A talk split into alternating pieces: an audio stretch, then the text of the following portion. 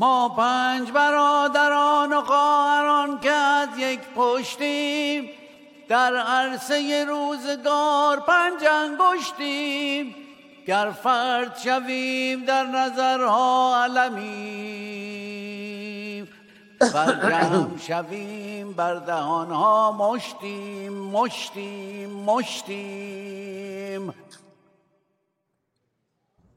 به نام خرد ناخدای بشر، خرد رهکشای تو در خیر و شر، خرد ناخداوند هر با خداست، خرد هم خداوند و هم ناخداست. نوروز شما پیروز و درود به بنیانگذار دانشگاه روشنگران قادسیه شاهرخ نازنین. امیدوارم که حالتون بهتر باشه. درود بر یکایک گرامیان نازنینم که یک بار دیگه من رو خوشحال کردن که در کنار یکدیگر باشیم برای روشن کردن خیلی از مسائل و قادسیه در ایران عزیز و به یکایک یاران و مهمان عزیزی که هفته گذشته فرصت کمی داشتن، امیدوارم امروز فرصت زیادتر داشته باشن. جناب آقای سلیمانی گرامی، پروفسور هوسام نظری نازنین، دکتر نیکبخش گفتید هستن. دکتر نیکبخش 2 هفته گفتن در سفر هستن و بنابراین ما افتخار حضورشون نداریم. همینطور خانم دکتر میترا بابک هم در سفرن، احتمالاً نتونن بیان. آقای دکتر ایجادی هم منتظرشون هستیم به جمع ما اضافه بشن. امیدوارم که هر چه زودتر ایشون به ما بپیوندن. از همکتون بهشون درود میگم و عزیز گرامی خودم هومر نازنین، هومر عزیز که در این برنامه ها تمام مدت از دقیقه اول با ما بودن و شرکت داشتن و برای روشن کردن و آموختن این آموزشگاه، این دانشگاه، این هر چی که اسمشو بگذارید، و امیدوارم که ما برنامه خوبی در پیش داشته باشیم. من هم چنان سرماخوردگی مونده و گذرا نیست، گویا میخواد با ما باشه، دوست ما شده دیگه. همچنان سینه و سرکله به هم ریخته است. به هر حال میبوسم پیشانی مردانه شما رو و درود بیکران بر جوانان عزیز که همکنون در خاک وطنم ایستادگی دارن میکنن. من به شما گرامیان میبالم عزیزم که همکنون ایستادید در مقابل این اهریمن و به زودی پوزه این اهریمن رو به خاک میمالید و شما جوانان ایران عزیز ما رو به جهان نشان خواهید داد. هرچند نشان دادید ولی خب بیشتر خواهد شد و ما هم سرفرازیم که شما رو داریم. سخن کوتاه میکنم و میگذارم که گرامیان ما برنامه رو ادامه بدن. بله، سپاسگزارم از شما و منم درود میگم به همه عزیزانی که در یوتیوب، در فیسبوک، در توییتر و در کلاب هاوس برنامه رو میبینند یا میشنوند. درود دوستان رو کوتاه میشنویم. امیدوارم دکتر ایجادی هم در کلاب هاوس هستن، در یوتیوب به جمع ما اضافه بشن و بعد با یه مقدمه کوتاهی من عرض میکنم و بعد در خدمت هومر و دوستان هستیم. هومر گرامی خوش آمدید، در خدمتتون هم درود رو به دوستان داشته باشین. با درود آخرین همراه با بهترین شادباش‌ها و خوشاستبادهای نوروزی به پیشگاه شما یاران بسیار گرامی و همه همیهنان ارجمندم که روی به میهن و پشت به دشمن دارند. امیدوارم که امسال سال آزادی ایران باشد از این نگونبختی. درود به شما. ایمان سلیمانی امیری گرامی خوش آمدید. اگه سر لپتاپتون هم یک کم بدین که پایین که ما چهرهتون رو کامل داشته باشیم، سپاسگزار میشم. خوش آمدید. نوروز پیروز. بله، با درود خدمت شما سروران عزیزم. خوشحالم که در خدمت شما هستم. منم پیشاپیش امیدوارم سال آینده سال خوبی رو بیافرینیم و این جمع دوستانه و اندیشمند سبب بشه که اندیشه های جدید وارد فضای دین زده و اون فضای الهیاتی حاکم بر ایران بشه که به نظر من اندیشه های جدید میتونه راهگشا باشه برای آنچه که ما در آینده چه در بعد اجتماعی چه در بعد سیاسی و آموزشی نیاز داریم رو در اختیار ایزان قرار بده. در خدمت شما هستم و ممنونم از دعوت بزرگوارین. سپاسگزارم، باعث افتخار. سپاس از قبول دعوت. و دکتر حسام نوزری خوش آمدید. نوروز شما پیروز. ممنون هستم، خوشحال هستم که در خدمت شما هستم. چقدر خوشحال هستم که جناب امیری رو میبینم.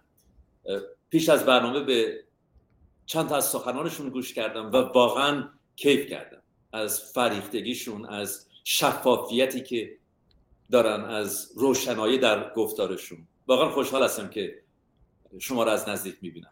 همینطور جناب شاهرخ گرامی، جناب هومر ارجمند و البته آزاد عزیز، خوشحال هستم در خدمت شما هستم. باعث افتخار منه برای ایمان سلیمانی امیری گرامی که دانششون واقعا باعث افتخار ایران و ایرانیانه. من سخن طولانی نمی کنم. فقط دکتر ایجادی، چون میدونم صدای ما رو در کلاب هاوس دارین، مثل هفته قبل اگر اون لینکی که فرستادم خدمتتون رو لینک میزنید در لپتاپتون، گوگل کروم بهتره، و بعد دیسپلی نیم هم که نام خودتون رو میزنید و اینتر استودیو رو میزنید، امیدوارم که بعد تصویرتون رو در یوتیوب داشته باشیم. من این مقدمه خیلی کوتاه بگم در مورد موضوع برنامه این هفته ما که این هست: آیا مسلمان بودن شایسته و بایستی ایرانیان هست یا خیر؟ موضوعی که هومر گرامی پیشنهاد دادن و من فکر می‌کنم موضوعی است که بسیار قابل توجه است و بسیار جنجالیه. این موضوع بسیاری مخالفان دارد و بسیاری موافقان.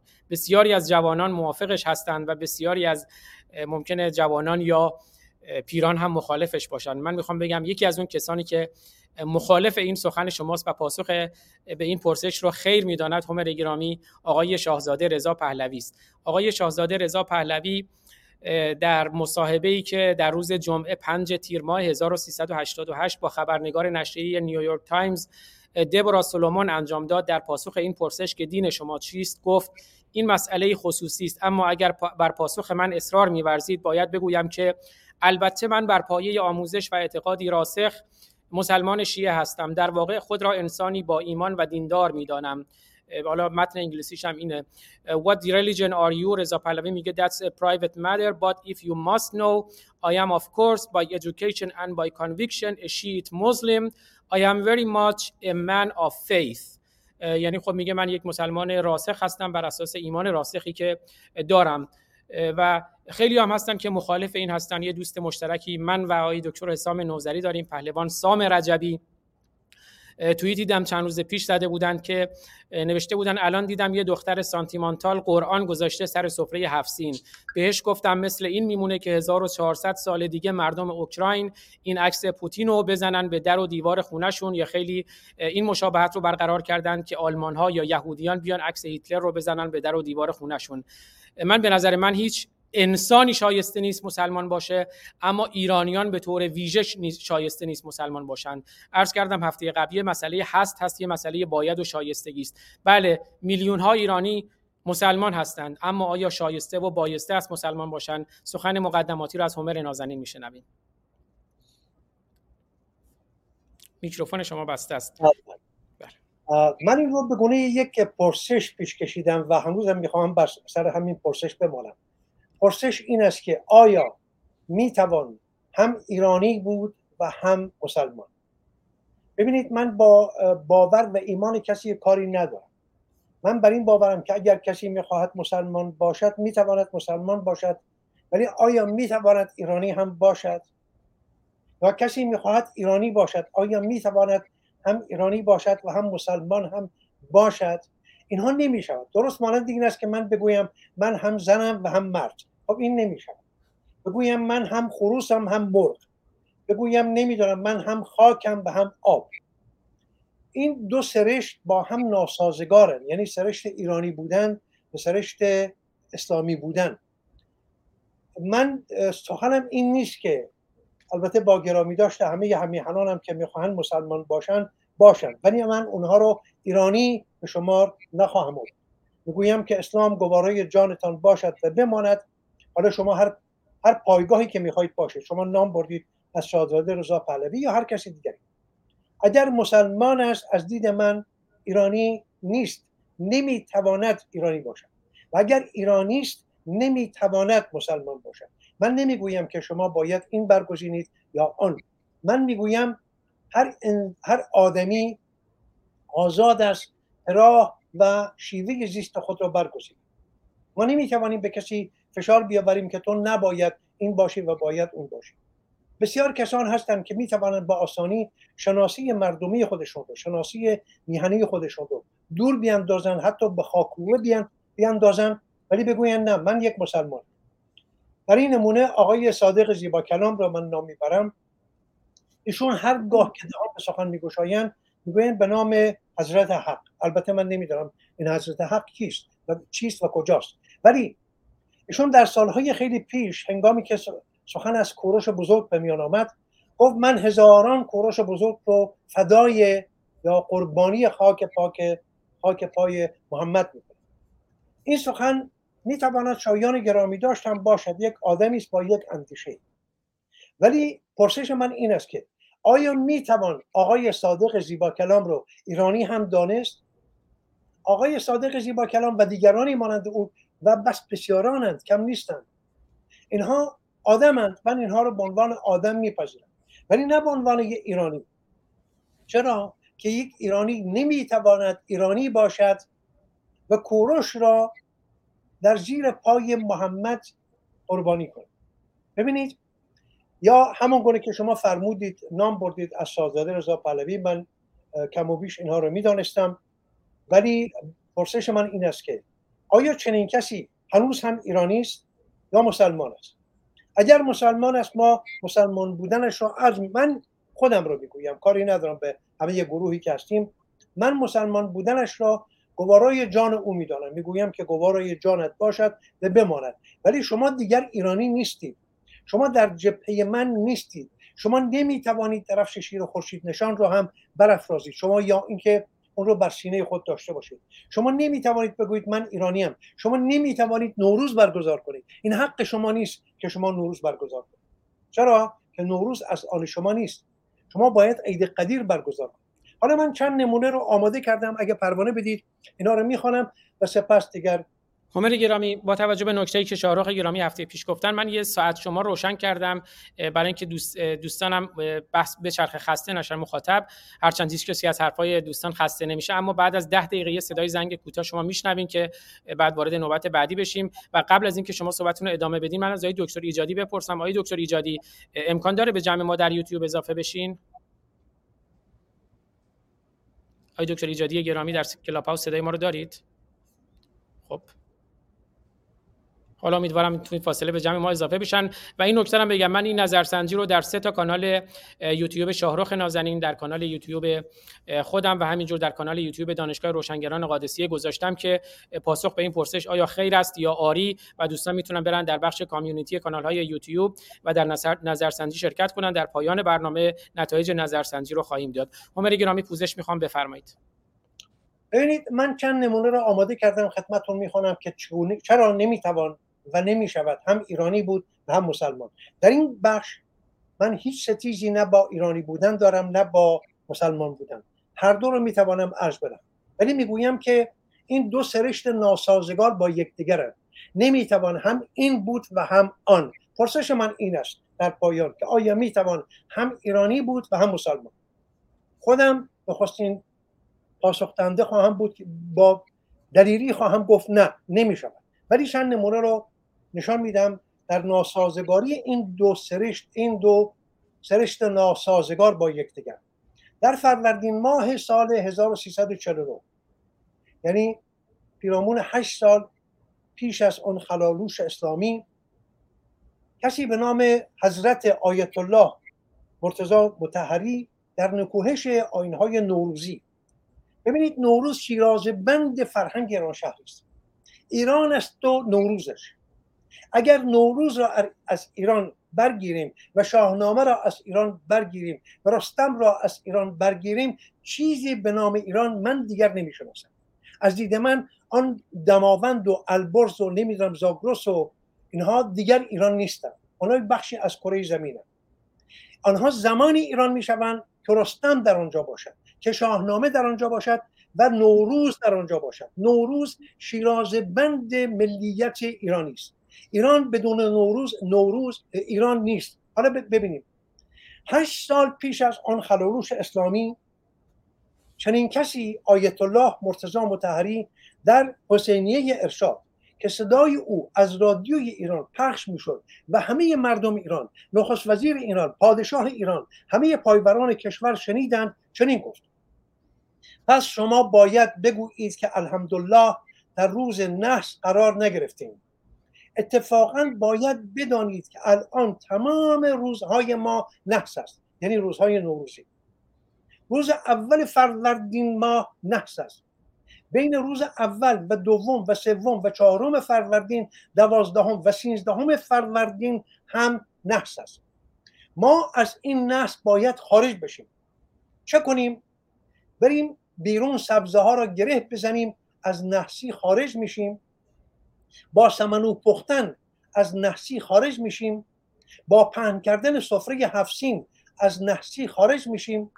بیچاره بدبخت به من میگوید، همیهنانم به تو میگوید، بیچاره بدبخت چرا خانه ات را ول میکنی میری بیرون، یعنی در روز سینزده بدر. از این کارهای زشت بیا بیرون، از این عادت زشت بیا بیرون، از این حرکات زشت خودت خارج شو، یعنی برگزاری آیین‌های نوروزی، تا از نحوسات بیای بیرون، از این حرکات زشت و کثیف و پلید که به آن گرفتار هستی خارج شو، تا از نحوست بیای بیرون. 13 چه گناهی دارد؟ از سمنو چه کاری ساخته؟ از سبزه و هفتین چه کاری؟ خدا نمیگه این مردم است. ببینید، به خدا ننگ این مردم است که روز 13 و این ایام را بیرون میرن. ننگ باشد بر اینها، یعنی بر پایوران کشور، از پادشاه بگیرید تا نخست وزیر و هیئت دولت و دیگر کارگزاران دولت، همه را میگوید ننگ باشد بر اینها که به عنوان پرورش افکار اینها را به مردم نمیگویند، یعنی نمیگویند که نوروز حرام است. و شما احمق ها، ببینید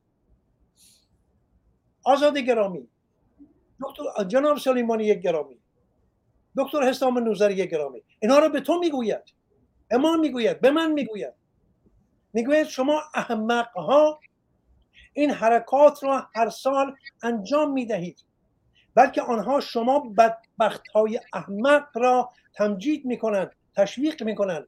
اینا از اسلام نیست. ببینید جان سخن اینجاست، اینها از اسلام نیست. پس نمیتوان هم مسلمان بود هم نوروز برگزار کرد. نیاکان ما در گذشته جشن میکردن، پس ما هم باید چنین کنیم. چهارشنبه آخر سال میشود.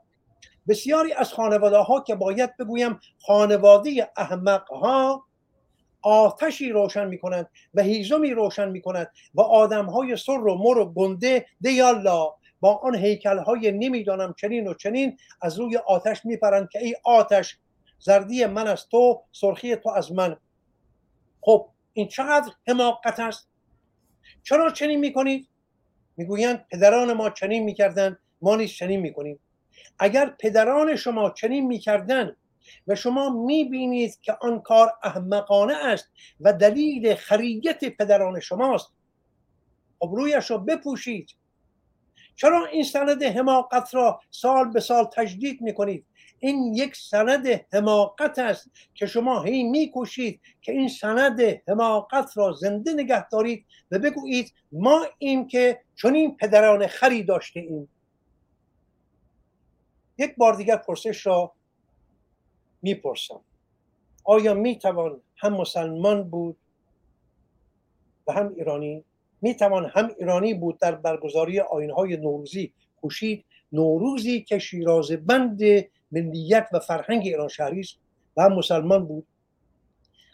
ابو حامد محمد غزالی در کیمیای سعادتش می‌نویسد آنچه در بازارها برای نوروز و سده فروشند مانند سپر و شمشیر چوبین و بوق سفالین در نفس خود حرام نیست، اما در نوروز برای اظهار شعار گبران و زرتشتیان حرام است. حالا من نمیدونم از کی تا کنون این نوروز از آن زرتشتیان شد.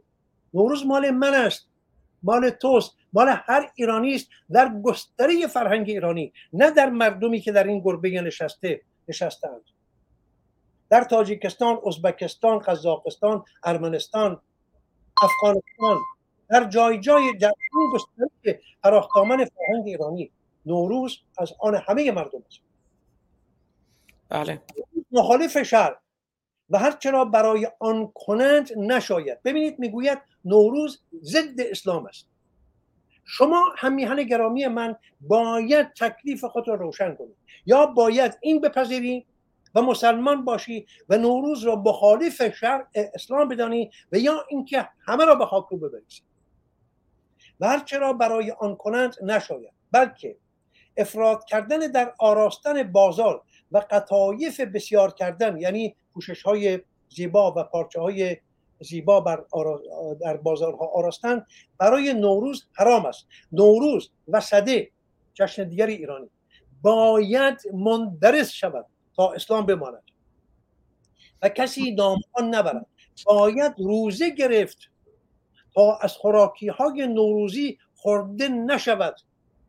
محققان گفتند حتی روزه گرفتن هم در ایام نوروز ذکر نوروز بوده و نباید انجام شود و بهتر است نام این روز به هیچ وجه نبرند. در شب سده چراغ نباید افروخت تا اصلا آتشی نباشد. همچنین جشن سده، چنان که از این جشن نیست نام و نشان بر جای نماند. و پس این سخن را هم میخوانم که پیش از که زمان من به پایان برسد، چند سال پیش، در واقع میتوان گفت چند صد سال پیش، پیش از آنکه ابو حامد محمد غزالی و مرتضی مطهری در ستیز با اسلام به پا خیزند، بدیع الزمان همدانی موریانه‌وار به جویدن خرد ایرانیان پرداخت و گفت جشن نوروز و جشن سده شرک به الله و کفر است. همیهنانم، شما باید در اینجا تکلیف خود، با میهن، با ایران و با دینتان روشن کنید. سخن به روشنی گفته می شود از سوی یک مرجع تقلید. جشن نوروز و جشن سده شرک به الله و کفر است. شرف بزرگواری در نوروز و مهرگان نیست، یعنی در آیین‌های ایرانی نیست. ایران است و نوروزش، ایران است و مهرگانش، ایران است و جشن سدهش. این همه را ضد الله بودن.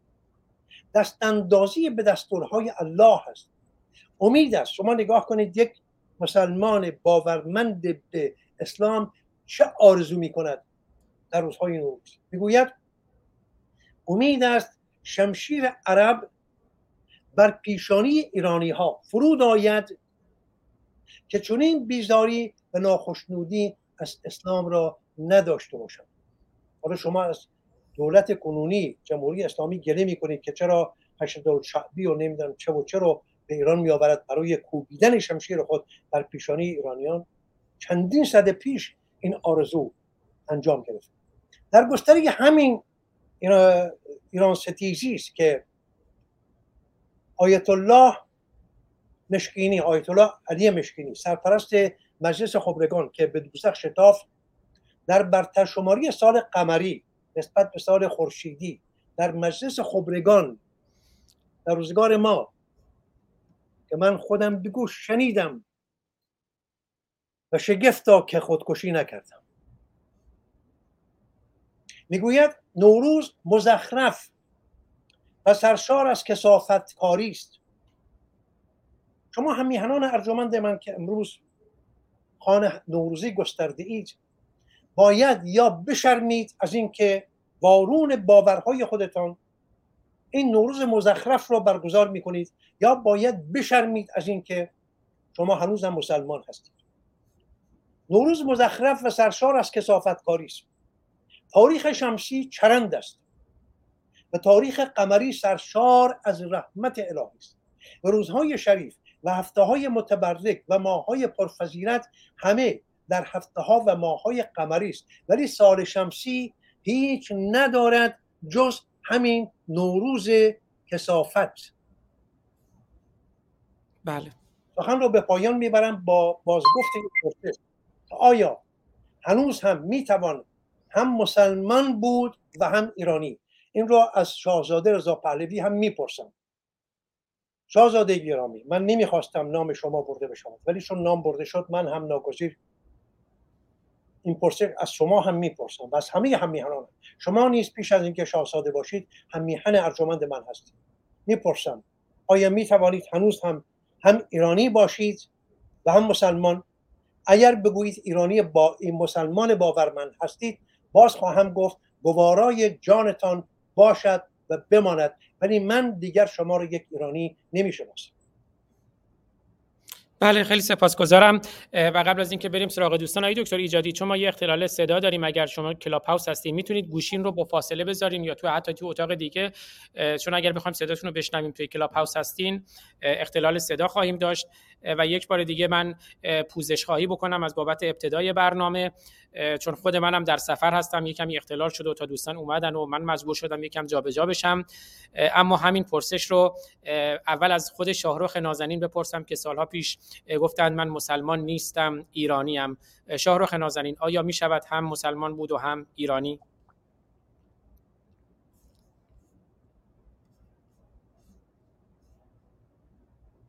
خب صدای شاهرخ نازنین رو نداریم.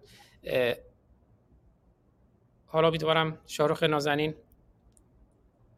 خب تا شاهرخ نازنین بتونن صحبت کنن، خب آیه ایجادی هم اومدن، درود بفرستم خدمتشون و صداشون رو امتحان کنیم. آیه دکتر ایجادی خوش آمدید. صدای ما رو دارین آیه دکتر ایجادی؟ میکروفونتون بسته است.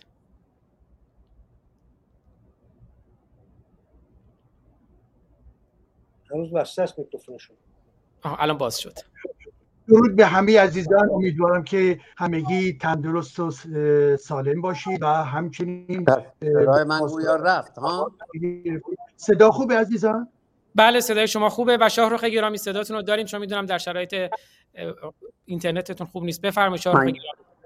یادم نمیاد کتاب کجا گفتم، ولی گفتم که شعر و آهنگی از من مسلمان نیستم ایرانیم آماده کردم و منتظرم که این سرماخوردگی ببخشید از من بیرون بره و من صدای خودم رو بدون این گرفتگی داشته باشم و بتوانم این آهنگ ها رو بخونم و بدم بیرون. و بسیاری آهنگ دارم که فقط منتظرم که این آماده بشه، یعنی صدای من آماده بشه. من مسلمان نیستم ایرانیم، این رو همه جا تکرار کردم و همه جا گفتم هیچ مسلمانی ایرانی و هیچ ایرانی مسلمان نیست. همین. درود به شرف شما و خوشبختانه الان صدای آیه ایجادی رو هم داشتیم. پس بریم خدمت آقای ایمان سلیمانی امیری گرامی و بازم من بگم برای اینکه بحث رو بتونیم بچرخونیم یه صدای زنگی رو بعد از 10 دقیقه میشنویم که حالا میشه تو 1-2 دقیقه هم جمع‌بندی داشت که تو نوبت بعد بشنویم. آیه ایمان سلیمانی امیری گرامی، آیا میشود هم مسلمان بود و هم ایرانی؟ آیا مسلمان بودن شایسته و بایسته ایرانیان هست؟ با درود مجدد خدمت شما سروران عزیزم. البته اگر زمان من بیش از 10 دقیقه طول کشید، از زمانهای دکتر ایجادی به من بدید، من بعداً در کلاب هاوس با ایشون حساب کنم. اجازه بدید من برای اینکه نتیجه این پرسش رو عرض کنم یه مقدمه‌ای بگم، شاید مهم باشه. ما همیشه در میان جامعه شناسان این بحث وجود داشته که تقابل میان جامعه و علوم اجتماعی با ادیان چگونه خواهد. عده‌ای معتقد به گفتگو بودن، یعنی این دو حوزه، یعنی حوزه الهیاتی با حوزه جامعه شناسی باید گفتگو بکنن. یه مؤلفه هایی رو علوم اجتماعی به دین میده، یک مؤلفه هایی رو ادیان به علوم اجتماعی میدن و از این ترتیب کار گفتگو و اون دیالوگ پیش میره. عده‌ای دیگر به تضاد باور دارن، میگن نه این دو حوزه با هم سازگار نیستن. ما در بسیاری از علوم مطالبی رو امروز یافتیم که در الهیات نقیض اون وجود داره و اصلا مسائل با هم مرتبط نیست. اونها مبناش متفاوته، راستی آزماییش متفاوته، مبتنی بر تجربیات انسانی نیست و از آن طرف هم خب ادیان چیزهایی دارن که اساساً با اندیشه های علمی امروز سازگاری نداره. دسته دیگری به بحث استقلال باور داره، یعنی میگن آقا این حوزه است جدا که اصلا هیچ ربطی به علم نداره، با مبانی علمی نباید سنجیده بشه و علم هم مبانی داره که نبایستی اون رو بر دین تحمیل بکنه. گروه دیگر که خیلی عجیب و غریب در واقع بحث‌ها رو مطرح می‌کنن به ادغام باور دارن، یعنی معتقد هستن که ما باید اینها رو به نحوی با هم دیگه ادغام بکنیم که یک مؤلفه‌ای مناسب بیرون بیاد از دل. حالا این چگونه است و ساختارش چگونه است یه بحثی شد. اما برای من یه مسئله مهم و آن این که شما اگر به هر کدام از این جنبه‌ها باور دارید یک مؤلفه اساسی وجود داره و آن این که این ادغام یا پیوند زدن یا استفاده کردن نمی بایستی قوه حیاتی جامعه رو از بین ببره. یعنی فرض کنید جامعه مثل یک انسان دارای یک ارگانه، یک بدن، یک پدیده ارگانیکه، قلب دارید، مغز دارید، انگشتان دست دارید و خیلی چیزهایی.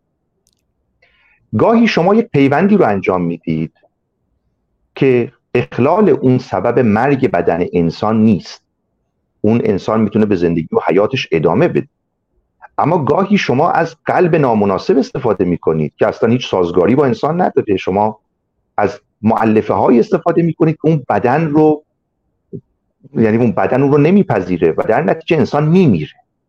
پس ادیان مؤلفه هایی دارن که در پیوند با علوم اجتماعی و جامعه و انسان ناسازگارند، سبب مرگ انسان و اون جامعه شد. و مرگ انسان و جامعه یعنی که یک جامعه ایستاست، حرکت نمیکنه، بسیاری از اون ارزش ها رو درک نمیکنه. دقیقاً چون این مسئله ای در مورد اسلام هم وجود داره، آن چیزی که ما امروز میخوایم بحث بکنیم. این که شما وقتی از اسلام صحبت میکنید، اسلام از ابتدا بر این اصل بنا شده که شما تبعیت بکنید، تسلیم امر خدا و رسول بشید. نکته دیگر این که در این تبعیت شما اسطوره ها دارید، باورها دارید، یک نظام اخلاقی و معرفتی دارید و جدای از اون نمیتونید فکر کنید، جدای از اون نمیتونید زندگی کنید و باید تبعیت خودتون رو از خدا و رسول همان گونه که خودشون اعلام میکنن در بود ایمان، یعنی یک باور قلبی و عمل با اعضا و جواره نشان بدید. اون وقتی که شما مسلمان بودنتون مشخصه. خب آیا این گونه رفتار کردن در برابر پدیده های دیگر تقابل ایجاد نمیکنه؟ به عقیده من میکنه. یعنی گاهی این اسلامی با این نظام و ساختار فکری، اندیشه ها، اسطوره ها، باورها و خیلی از مؤلفه ها با سرزمینی که بر اون وارد میشه و دارای پیشینه تاریخی فرهنگی هست یه تقابلی ایجاد میکنه. و امروز که من با شما صحبت میکنم، اسلام در برابر مفاهیم مدرن هم یک تقابلی داره ایجاد میکنه. یعنی یک بخشی میراث گذشته ماست که اسلام اونها رو نمیپذیره، پس میزنه، تن نمیده، سعی میکنه اونها رو ارزش گذاری منفی بکنه، و یکی ارزش‌های مدرنه، یعنی چیزی که همه جوامع در حال گذار هستند برای رسیدن به اون و اون رو بپذیرن، از مؤلفه‌های خوبش استفاده بکنن. اما شما می‌بینید اسلام در برابر اون هم مواضع خصمانه داره، اون رو هم می‌خواد طرد بکنه. در اینجا به یک نکته اشاره می‌کنم که در عقیده من آن قوه حیاتی جامعه رو از کار می‌اندازه و آن مشکل معرفتی ادیان و انبیاست. و من این رو بارها عرض کردم. ببینید این مشکل معرفتی رو امروز با خیلی راحت می‌بینیم. یعنی انسان یاد گرفت که در حوزه‌های مختلف علمی نیاز به معرفت و دانش همگان داره، باید از تجربه همگان استفاده کنه.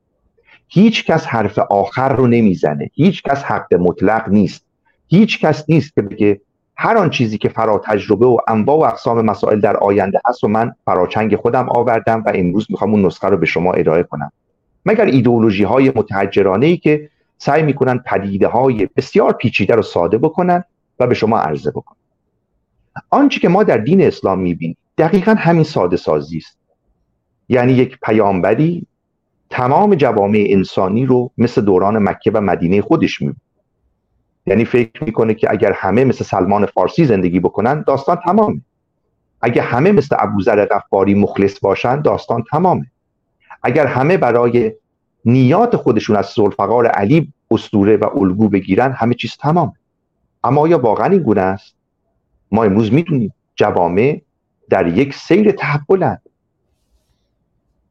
معرفت چیزی است که برای انسان امروزی نشان دهنده اینه که حتی فرزند من هم دیگه ممکنه اون تمایل و علایق سلایق منو قبول نداشته باشه. یعنی من اگر با همسری ازدواج کردم که ویژگی های خاصی داشت، حالا نقش من در جامعه، فرهنگ و اینها تاثیرگذار بر منه، آیا فرزند منم همون زنی رو میبره که طبق الگوی خودم انتخاب کردم؟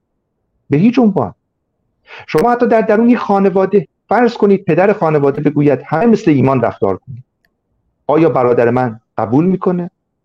خواهر من قبول میکنه؟ به هیچ عنوان. اونها میگن آقا او انسانی است با باورهای خودش، با الگوهای خودش، با ارزشهای خودش که چه بسا بسیاری از اونها رو من نپسندم.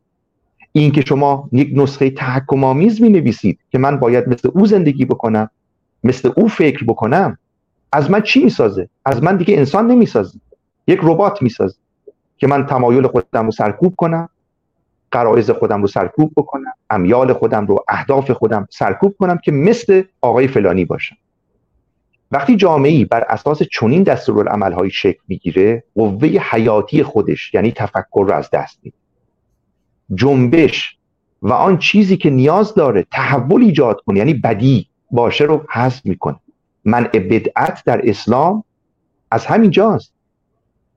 ارجحیت سنت بر بدعت یعنی که شما نبایستی به دنبال چیزهای نو باشی، جدید باشی، همان گونه فکر کن که در اون ایدئولوژی ما داریم به شما نسخه بهترش رو میدیم. بنابراین طبیعی است که من معتقد انسان امروزی، نه فقط ایرانی بلکه جوامعی که یک تمدنی هم داشتن و امروز به دنبال این هستند که سراغ مؤلفه ها و ارزش های نوین و امروزی برن، در یک تقابلی با اسلام قرار میگیرن که نمیتوانند بگویند من تسلیم امر خدا و رسولم. این مشکل بزرگی است که من در نوبت بعد سعی میکنم به جنبه هایی از این اثرات ورود عرب و مسلمانان به ایران نشان بدم که این جنبه تحکم فرهنگی سبب شده قوه حیاتی جامعه مسلمان، چه ایرانی، چه مصری، چه یمنی، چه شامی، از بین بره. و امروز شما 50 و اندی کشور اسلامی دارید که هرچه اسلامی تر هستن از کاروان و قافله انسانها و جهان مدرن عقب‌تر ماندن. عرض من تا اینجا. خیلی سپاسگزارم. البته شما 1 دقیقه و 15 ثانیه هم دارین که میتونین قرض بدین با آقای دکتر ایجادی. شما بله بدین با آقای دکتر ایجادی. بله، قبل از اینکه صحبت‌های آقای دکتر نوذری و بعد دکتر ایجادی رو بشنویم، یک کلیپ کوتاه ببینیم و بعد همین پرسش رو از آقای دکتر نوذری و بعد آقای دکتر ایجادی بپرسیم. نوروز یک بدعت است و امروزه نه تنها به عنوان عید بلکه به عنوان یک عیدی که مورد امضای اسلام است.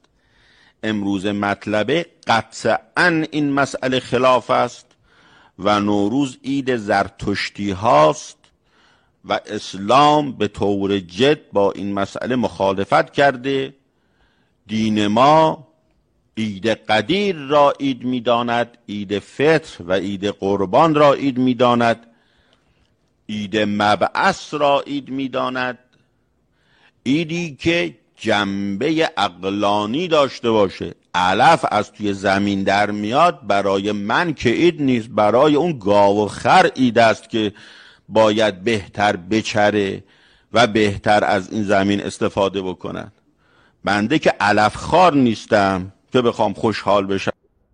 بله، میخواستم بگم که این در واقع یک تقابل دو سویه است و مسلمان ها و آخوندها هم و اسلام هم با ایرانی بودن مخالف. آقای دکتر نوذری گرامی، آیا می شود هم جناب فارسانی، من یه نکته کوتاه عرض کنم، چون جناب آبرامیان فرمودن به بحث احمق جلوه دادن مخالفان از سوی آقای خمینی. ما میدانیم حماقت از زمان کانت وارد بحث‌های فلسفی شد، به این معنا که احمق انسانی است که قوه حکم و داوری خودش رو از دست میده. حالا ما در انتها خواهیم دید که چه کسانی در این وصف می‌گنجند، کسانی که موقعیت امروز رو درک نکردند و هنوز به دنبال این هستن که جامعه مخدوب خودشون رو بر اساس ارزش‌های 1400 سال پیش ایجاد بکنن یا ببخشید.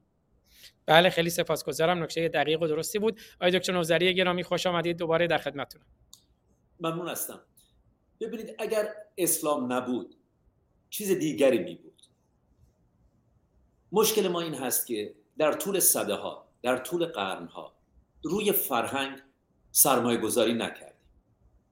حتی زمامداران خوب ما که نیت پاکی داشتند، بلند پایگان خوب ما که نیت پاکی داشتند اما به اندازه کافی آموزش نداشتند که بدونن اهمیت لایسیته، کودکان، خردسالان. و ما امروز میدونیم که مغز خردسالان آماده یادگیری هست و اگر شما این مغز رو بمباران کنید با خرافات، زمانی که آدم بزرگ میشه میهن خودش رو میتونه حتی به آتش بکشه. بنابراین سری بزنیم به نظام گذشته، به نظام پیش از اون، اگر اسلام نباشه چیز دیگری خواهد بود و ما به زودی وارد فصل‌های تازه‌ای خواهیم شد به خاطر هوش مصنوعی. این هوش مصنوعی هست که میتونه جای بزرگان دین و مذهب رو بگیره و چون علم امروز بسیار پیچیده شده، فیزیک پیچیده شده، بیولوژی پیچیده شده، ژنتیک پیچیده شده، بسیاری از آدم‌ها به قول امریکایی‌ها گیو اپ میکنن، ول میکنن. در گذشته شما 4 فصل میخوندید، یک بیولوژیست میشدید، یک فیزیکدان میشدید. امروز این امکان وجود نداره، ول میکنید و وقتی که ول کردید میرید به دنبال راه‌های ساده. بنابراین چالش ما اسلام نیست تنها، چالش ما این هست که اگر این نباشه چیزی دیگری خواهد بود و چطور میتونیم به مبارزه با اون بریم. و این برمیگرده به کودکانمون. ما سده هاست که روی کودکان خودمون سرمایه گذاری نکردیم، ما سده هاست که خرافات رو به کودکان خودمون یاد دادیم. زمامداران ما یاوه‌سرایی رو با یاوه‌سرایی کودکان ما رو گمراه میکردیم. بنابراین در پس از پیروزی بر رژیم جمهوری اسلامی وظیفه ما تنها بزرگترین وظیفه ما فرهنگ سازی است و لایسیته میتونه کمک بکنه به ما، کودکان ما، به اونها آموزش بده. جوانی بلزونی در سال 1800 در مصر است. یک ایتالیایی هست که برای بریتیش میوزیم کار میکنه و اعلام میکنه که عجیبه این مردم هیچ چیزی در مورد تاریخ خودشون نمیدونن، در مورد رمسس، در مورد حتشپسوت، در مورد ستی، در مورد امهوتپ، در مورد جوزر، هیچی نمیدونن. اون چه که اونها میدونن نتیجه تحریفات کتابهای ابراهیمی است. ما این رو هیچ وقت به کودکان خودمون نگفتیم، ما این رو به طلبه ها نگفتیم، اجازه دادیم که طلبگی قانونی باشه. ما این رو هیچگاه به فرزندان خودمون اینها رو در میون نگذاشتیم. ما در ماه رمضان یک ماه تمام در تمام نظام ها کودکان خودمون رو قربانی یک پیام گوشخراش کردیم که از یک بلندگو پخش میشه و اصلا نمیفهمیم چی میگه و اگر هم میفهمیدیم که چی میگه به راستی مایه شرمساری است. بنابراین برگردیم به 400 سال پیش، برگردیم به 500 سال پیش و حتی بزرگان ما هم مرتب اعلام خطر کردن. حتی حافظ خود ما مرتب علیه محتسب، زاهد، آخوند، صوفی، عارف، از اون بالا بگیرید تا پایین اعلام خطر میکنه، همشون رو اعلام خطر میکنه. عمر خیام ما بارها گفتم اعلام خطر میکنه، زکریای رازی ما اعلام خطر میکنه، فردوسی اعلام خطر میکنه. برای این پاسخ من واقعا این هست که اگر اسلام نبود چیز دیگری می بود. مشکل ما در سیستم آموزشی ما هست. بنابراین ما باستی که آماده باشیم برای یک برنامه علمی، به خصوص برای کودکان خودمون. ببینید من خودم بخشی از زندگیم رو در طرفهای شمال اروپا بودم. شما واقعا میدیدید که چقدر این لایسیته مؤثر هست، چقدر همه به هم احترام میگذارن، چقدر همه فرهیخته هستن و چقدر که از زندگی لذت میبرن. حالا شما بیاید به ایران ما نگاه کنید با آقای مهدی بازرگان. مهدی بازرگان قربانی دوران کودکی خودش هست. شما نگاه کنید به خود روح الله خمینی، خود او هم یک قربانی هست. آدمی که هرگز دوچرخه سواری یاد نگرفت، آدمی که هرگز شنا نکرد، آدمی که هرگز به یک تئاتر نرفت، به یک سینما نرفت، اصلا هیچ علاقه‌ای به علم مدرن نداشت، موزیک گوش نمی‌کرد، رقص نگاه نمی‌کرد، از تمام پیانوهای دنیا و گیتارهای دنیا هم متنفر بود. خود او هم قربانی هست. اما پیام من این هست که ما به زودی بیشتر و بیشتر وارد دوران هوش مصنوعی خواهیم شد. اگر شما می‌بینید خانم کیم کارداشیان این همه طرفدار داره، اگر شما می‌بینید برای نمونه در خود ایالات متحده آمریکا این همه مذهب داره جلو میاد، این همه اثرگذار هست، می‌بینید خرافات حتی در میان فضانوردان، ما فضانوردانی داریم در ایالات متحده آمریکا که استخاره میکنن، چیزی شبیه به استخاره. ما فالبین‌هایی داریم در هالیوود که $5,000 ویزیت اونهاست و بیشتر مشتریان اونها افرادی هستند که تحصیل کرده هستند. اون مدرک، اون تحصیل چگونه اندیشی رو به شما یاد نمیده، اندیشه سنجشگر رو به شما یاد نمیده، روشمندی رو به شما یاد نمیده. اندیشه سنجشگر الزاماً در گروی مدرک دانشگاهی نیست. ممنون هستم. بله خیلی سپاسگزارم. آقای دکتر نوذری هم کوتاه صحبت کردن، 4 دقیقه از وقتشون باقی موند که هدف روشنگریه. من یه سپاسگزاری بکنم، یکی از دوستان سپاسگزاری کرده بودن در کامنت ها که این فضا ایجاد شده. من باید از شاهرخ نازنین سپاسگزاری کنم که با بنیان گذاشتن دانشگاه روشنگران قادسیه که روز به روز بزرگتر خواهد شد و بزرگان و اندیشمندان بیشتری از جمله خیلی از دوستان گفتن آقای بهرام مشیری و دیگرانی امیدوارم به جمع ما بپیوندند و این دانشگاه بزرگتر بشه. از شاهرخ نازنین بنیانگذار این دانشگاه کمال سپاس رو دارم و بریم خدمت آقای دکتر جلال ایجادی گرامی. آقای دکتر ایجادی گرامی، آیا می شود هم مسلمان بود و هم ایرانی؟ بله، درود به همه عزیزان. نمیدونم صدا دوستان یه مقدار اکو داشت، امیدوارم که به هر حال یه مقدار صدا روشن و شفاف باشه. بله، من متوجه شدم به علاوه این پرسشی که شما میکنید یک چالش دیگری در برابر من قراره و اون هم مسئله تسلط بر زمان هست که دوستان اشاره کردن. البته در کتاب اتاق کلاب هاست در واقع 4 تن از این اسلامگرایان بودن روی وینگ.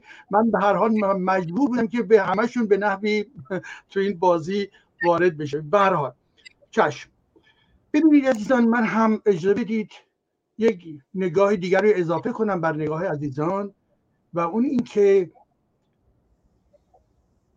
مفهومی رو که میخوام به کار ببرم در ارتباط با پرسش شما آیا میتوان مسلمان بود و ایرانی، از مفهوم هویت صحبت میکنم. از نگاه من هویت یک پدیده تاریخی، فرهنگی، اجتماعی و همچنین به جنبه‌های زیربنای فکری افراد برمیگرده. منتهای مراتب هویت یک هویت ثابت نیست، هویت ها همیشه سیالند و این هویت های سیال به این معنا که در واقع تغییر میکنن. اجزای این هویت انسان ها اینا تغییر پذیر هستند، کسب میکنیم، تغییر میپذیریم و بنابراین میتواند این طرف و آن طرف برود. خب من نگاهم بر این است که در واقع ما ایرانی ها نسبت به اسلام کسانی هستیم، ایرانی‌هایی هستیم که عملاً هویت ما دستخوش یک آسیب بزرگ ساختاری و که من اسمشو میذارم از خود بیگانگی ما، محو شدگی ما، به این معنا که طبعاً در هر هویتی عناصر خوبت هست، عناصر سست هست، عناصر قوی هست. به عنوان نمونه اگر ما در مجموعه در نظر بگیریم فرهنگ آدمیان در تشکیل شده از چی؟ از اسطوره‌ها، آیین‌ها، رفتارهای اجتماعی، ارزمون رابطه ما با طبیعت، رابطه ما با آسمان، رابطه ما با دیگر انسان‌ها، با دنیای حیوانات، با زمان و غیره و غیره. خب بنابراین ما نگاهی که داریم متأثر از این مجموعه فرهنگی هستش. خب به هر حال ما میدونیم که در ارتباط با ایرانیان صحبت از عناصر فرهنگی مانند آیین میترا، آیین مانی، آیین زرتشت و همچنین سیستم امپراتوری، سیستم معماری و مجموعه اینها که حال میشه باید گفت فرهنگی یا تمدنی حتی. و زمانی که ما با اسلام مواجه میشیم، یعنی در واقع در برابر این تعرض تاریخی، عملا در یک روند بسیار پیچیده این ایرانیان دستخوش تغییراتی میشوند که این تغییر ناشی از تحمیل اسلام به عنوان یک ایدئولوژی، به عنوان یک نظام سیاسی، به عنوان یک نظام رفتاری در جامعه هست و عملا اون ایرانی‌ها که خود اونها نیز دارای کمبودها بودن، ما عملا مورد تهاجم یک ایدئولوژی قرار گرفتیم، ایدئولوژی اسلامی، و بسیاری از عناصر خود رو یا از دست دادیم یا فراموش کردیم و یا حداقل در واقع به حاشیه راندیم، زیاد فعال نتونستیم نگه داریم. البته مواردی بودن به عنوان نمونه نوروزی که دوست عزیزمون صحبت کرد، این هم جزء هویت فرهنگی و تاریخی و تمدنی ما هست و خوشبختانه باقی ماند، ولی در این حال که خود این هم باز دستخوش یک سلسله تغییرات به ویژگیشون شد. حال با توجه این ما در ارتباط با تاریخ ایران و تقابل این تاریخ ایران با اسلام الان منجر به این شد که ایرانی‌ها آیین‌های خودشون رو از دست بدن. ایرانی‌ها ارزش‌های اخلاقی خودشون رو از دست بدن. ایرانی‌ها نوع رابطه‌شون با الله از یک طرف و نوع رابطه‌شون با در واقع اهورا مزدا دو چیز مختلف من می‌بینم. بنابراین مجموعی از پدیده‌هایی به وجود آمد که این پدیده‌ها عملاً ما رو دور کرد از رفتار خودمون. دوستان و عزیزانی که در اتاق ما رو میشنوند، بحث من این نیست که ما بهترین بوده و هستیم و خواهیم بوده، نه، ما داریم برخورد علمی تاریخی داریم می‌کنیم و از نظر جامعه شناختی این عناصر ترکیبی ما پیوسته در حال تغییر و تحول بوده و هست. پس ببینیم در ارتباط با اسلام ما چه چیزی داشتیم و چه چیزی رو از دست دادیم. اگر ما ایرانی به فرض میگیم هستیم، که خب البته هستیم، متعای مراتب ایرانیانی هستیم در ذهن محض شده، ایرانیانی هستیم که در ذهن از خود بیگانه شده، در این حال که چیزی رو باز در خودمون نگه داشتیم و به این خاطر که امروز ما در کنار هم هستیم و در این آستانه سال جدید می‌بینیم که بله باید به استقبال نوروز رفت. خب این ترتیب آنچه که به ما رسید از ناحیه اسلام که به لحاظ جبر، به لحاظ عادات و به لحاظ حکومت‌ها، به لحاظ آخوندیزم، به لحاظ ارزم حضور جنگ‌های گوناگون و غیر و غیره، همه اینها مجموعی شد که در واقع انسان ایرانی انسانی ناقص شده هستش. خاطرتون هست آل احمد در ارتباط با بسی که صحبت از این میکرد که به صلاح مسئله هم شایگان و هم دیگران میگفتن ما دور شدیم. منظورشون چی بود؟ منظورش این بود ما به طرف غرب در واقع آمدیم و غرب زده شدیم، یعنی بد شدیم و از یه چیزی دور شدیم. اونها اگر میگفتن از خیشتن دور شدیم، منظور اسلام بود، زیرا اینها عوامل گندیدگی در این جامعه بودن، عوامل گندیدگی فعال، ایدئولوگ‌ها بودن، مبلغ‌ها بودن، در کنار مجموعه حال عناصری که در طول تاریخ به وجود آمده. بنابراین ما اگر نگاه بکنیم که اینها بر سر ما چی خواستن بیارن، اینها خواهانی بودن که اون جنبه ها یه مقدار شل شده بود یا احتمال میدادن که اینها شل شده، تمایل برخی از ایرانیان قبل رو میگفتن بنابراین فساد در اینجاست، برگردید به خویشتن، یعنی برگردید به اسلام. خاصی در میقات آل احمد رو نگاه که بکنیم معلومه که چه در واقع فضایی رو در ذهن ترسیم میکنه این فرد. بنابراین در جا صحبتم رو پایان میدم و اون این که در بخش‌های دیگه توضیح خواهم داد که این جنبه‌های آسیب چگونه در ما عمل کرده. پس در این لحظه این هستش به مسئله هویت و این با آسیب دید، آسیب عمیق و ساختی و این جلوه‌ها و جنبه‌های این در واقع آسیب رو در مرحله بعد توضیح خواهم داد و در نهایت اینکه چگونه ما رفتار بکنیم، چگونه با این مبارزه بکنیم، مبارزه و پیکار فرهنگی بکنیم که بتوانیم در واقع به انسانی شکوهمند، به انسانی هم ایران، هم انسانی باز نسبت به جهان، در واقع نسبت به دموکراسی، نسبت به حقوق بشر، به سوی اهداف نیست بتوانیم بریم. خیلی سپاسگزارم آقای دکتر ایجادی. قبل از اینکه خدمت شاهرخ گرامی بریم، چون صدای شما رو بریده داشتیم اما مشخص بود که صحبتاتون، ولی فکر می‌کنم اینترنتتون، کانکشنتون ضعیفه. حالا یا از کلاب هاوس خارج بشین کلاً و یه بارم اینجا اگر وارد و خارج بشین، امیدوارم که مشکل حل بشه. اگر اجازه بدید من یه توضیح کوچیک بدم. بفرمایید شاهرخ. ببخشید میون کلام شما. درود بر پروفسور نوذری گرامی. عزیزم شما در یک اتاقی هستید که سقفش بلنده و جای قبلی که داشتید بهتر بود.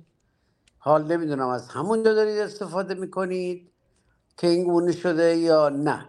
شما یه جایی هستید، بله، یه جایی هستید که اتاق سقفش بلنده و اتاق تقریبا پهن و گلوگشادیه. اگر ممکنه الان دومین بار که من دارم میشنوم صداتون اکو پیدا میکنه در این اتاق، چون این اتاق فضای بسته نداره، یعنی اکوسیستمش خوب نیست. اگر شما دفعه خاصی صحبت بکنید در محل دیگه، یه اتاق کوچکتر باشید، حتما صدا عوض میشه و درست میشه. همین. بله امیدوارم، بله دکتر ایجادی، شاهرخ نازنین منظور شما بود. امیدوارم آقای دکتر ایجادی هم از کلاب هاوس کلا خارج بشن و یه بارم از اینجا وارد و خارج بشن. امیدوارم که مشکل اینترنت حل بشه. آقای دکتر نوذری صدای شما خوب بود. من میخوام که چون تقریبا داریم به ساعت سوم، ورود ساعت دوم نزدیک میشیم و شاهرخ گرامی هم کمتر هم صحبت میکنن، ولی من میخوام یه آهنگ ازشون بشنویم. شاهرخ گرامی اگر اینجا صحبتی داریم بفرمایید که بعد وارد ساعت دوم که میشیم با یه آهنگ از شما شروع کنیم. نه چیزی ندارم برای گفتن عزیزم. نه. پس من با اجازه شما وارد ساعت دوم میشیم با لوگوی برنامه و بعد آهنگی از شاهرخ نازنین از شعر عارف قزوینی: ایران فدای بلهوسی‌های خائنین گردیده، یک قشون فداکارم آرزوست.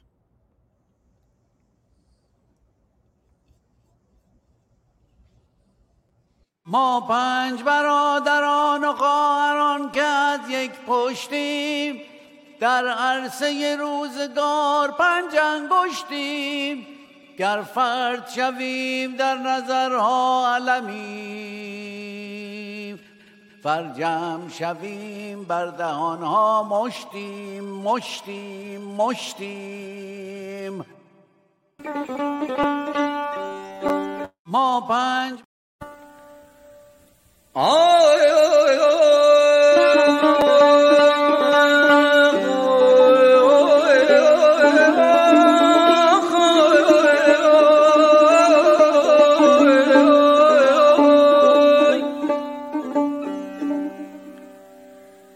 ای دیده خون به ما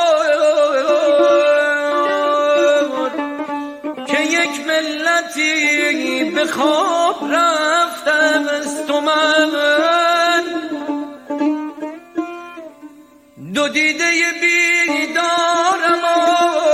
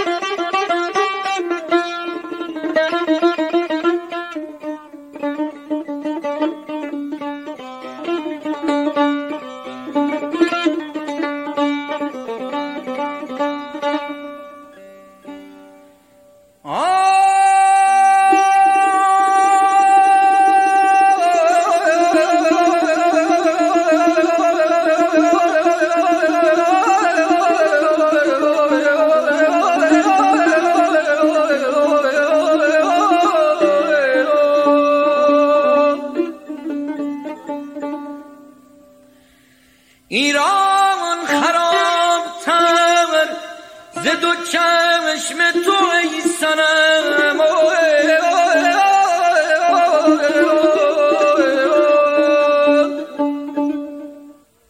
اصلاح کار است در این کارم آرزو،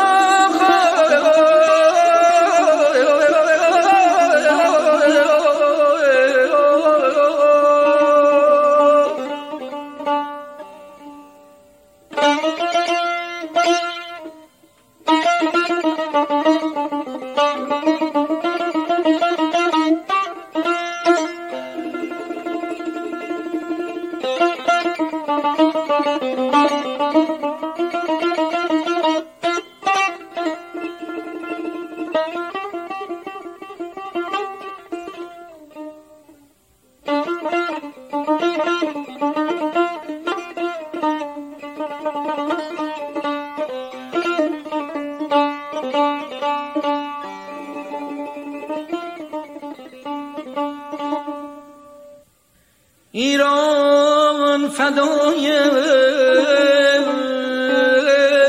بلحبسی های خائنین گردیده، ایران فدای بلحبسی های خائنین گردیده،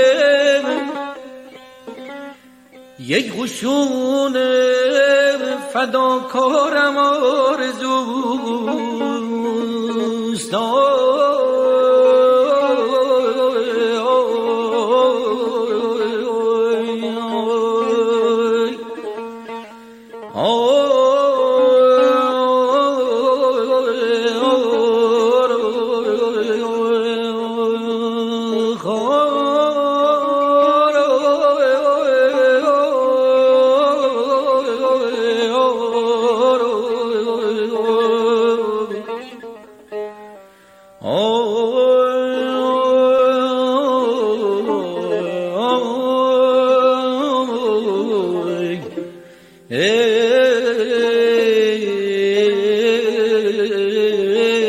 فکر غافل. آی ای فکر غافل، چقدر این واژه رو من دوست دارم. شاهرخ نازنین با اون صدای مخملین، و البته این ویدیو حدود 10 دقیقه است که در کانال یوتیوب هست و همینجور در شبکه‌های اجتماعی دانشگاه روشنگران که دوستان اونجا کامل میشنوند. درود به شرف شاهرخ نازنین.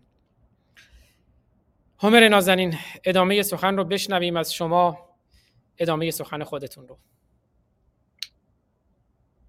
ببینید، از دید من مردم ایران در میان همه مردم مسلمان جهان یک ویژگی دارند که این ویژگی بسیار هم ستودنی نیست. اگر برابر بگذاریم مردم مسلمان ایران رو با دیگر مسلمانان جهان، آنگاه خواهیم دید که این ویژگی یا این برتری یا کمتری کجاست. دکتر نظری گرامی یاد کردن از مردم مصر و از زبان یک ایتالیایی نشون دادن که مردم مصر از پیشینه خود از بیخوبون ناآگاهند. من این رو یک گونه برتری می شمارم نسبت به مردم ایران و خواهم گفت چرا.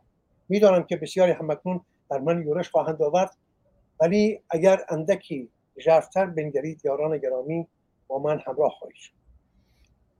ببینید، مردم مصر و دیگر مردم مسلمان جهان مانند مردم مصر هنگامی که اسلام را پذیرفتند، اسلام را از بیخوبون پذیرفتند. زبانشان عربی شد، فرهنگشان اسلامی شد، دینشان هم اسلام شد. خودشان با خودشان هیچ تنشی ندارد. مردمی هستند یک دست با پوزش. نه اینکه بگویم مردم خوب یا مردم بد، من داوری نمی کنم این مردم رو، کار من نیست، ولی اونچه که می بینم مردمی هستن آسوده دل، در میان خود و با خود تنشی ندارن. دینشان، فرهنگشان، زبانشان همه از بیخوبون عربی است و اسلامی است. چرا؟ اسلام رو که پذیرفتن با تمام دل و جان پذیرفتن، همه داشته‌های پیشین رو یک جا بیرون افتندن از خود تا جایی که از بیخوبون فراموش کردن، از یاد بردن. یک مصری از گذشته خود هیچ نمی‌داند، خود را یک مسلمان می‌داند، انگاری که زاده شده است با زاده شدن پیامبر یا با بعثت پیامبر. پیش از آن هیچ نشانی از تمدن مصری نمی‌داند و نمی‌خواهد که بداند، در درون خود ترشی ندارد. و بسیاری از دیگر مردم مسلمان جهان همین گونه است. ولی ما ایرانیان چنین نکردیم. ما ایرانیان پس از 200 سال رزم با یورشگران مسلمان سرانجام سپر افکندیم و اسلام رو پذیرفتیم، ولی دست به یک حقه بازی زدیم.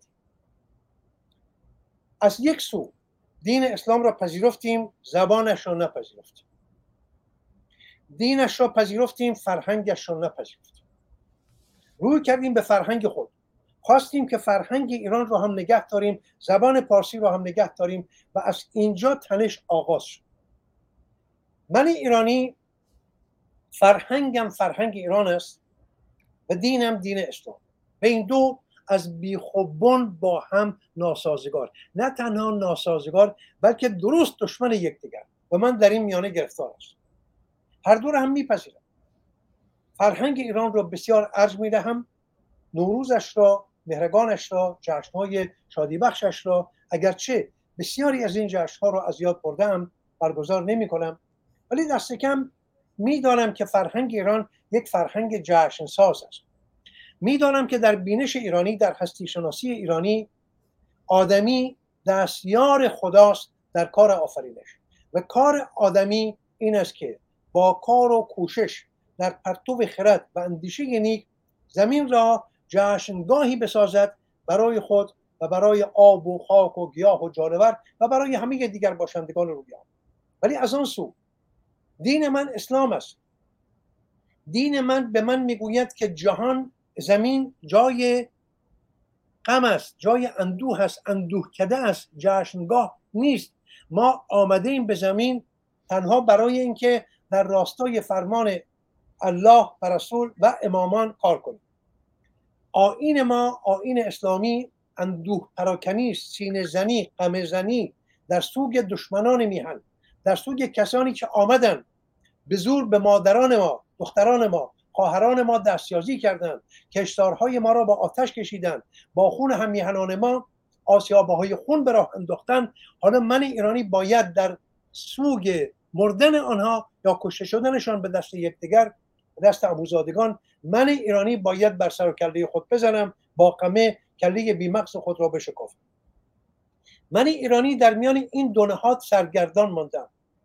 از یک سو اهورا مزدای من، اهورا مزدایی که جهان را برای شادی آفرید، شادی را برای باشندگان آفرید تا گیتی به شادی در ایستد. از یک سو دین اسلام که از آغازش تا انتهایش جز غم و اندوه و اندوه پراکنی دستاورد دیگری برای جهان نداشته است.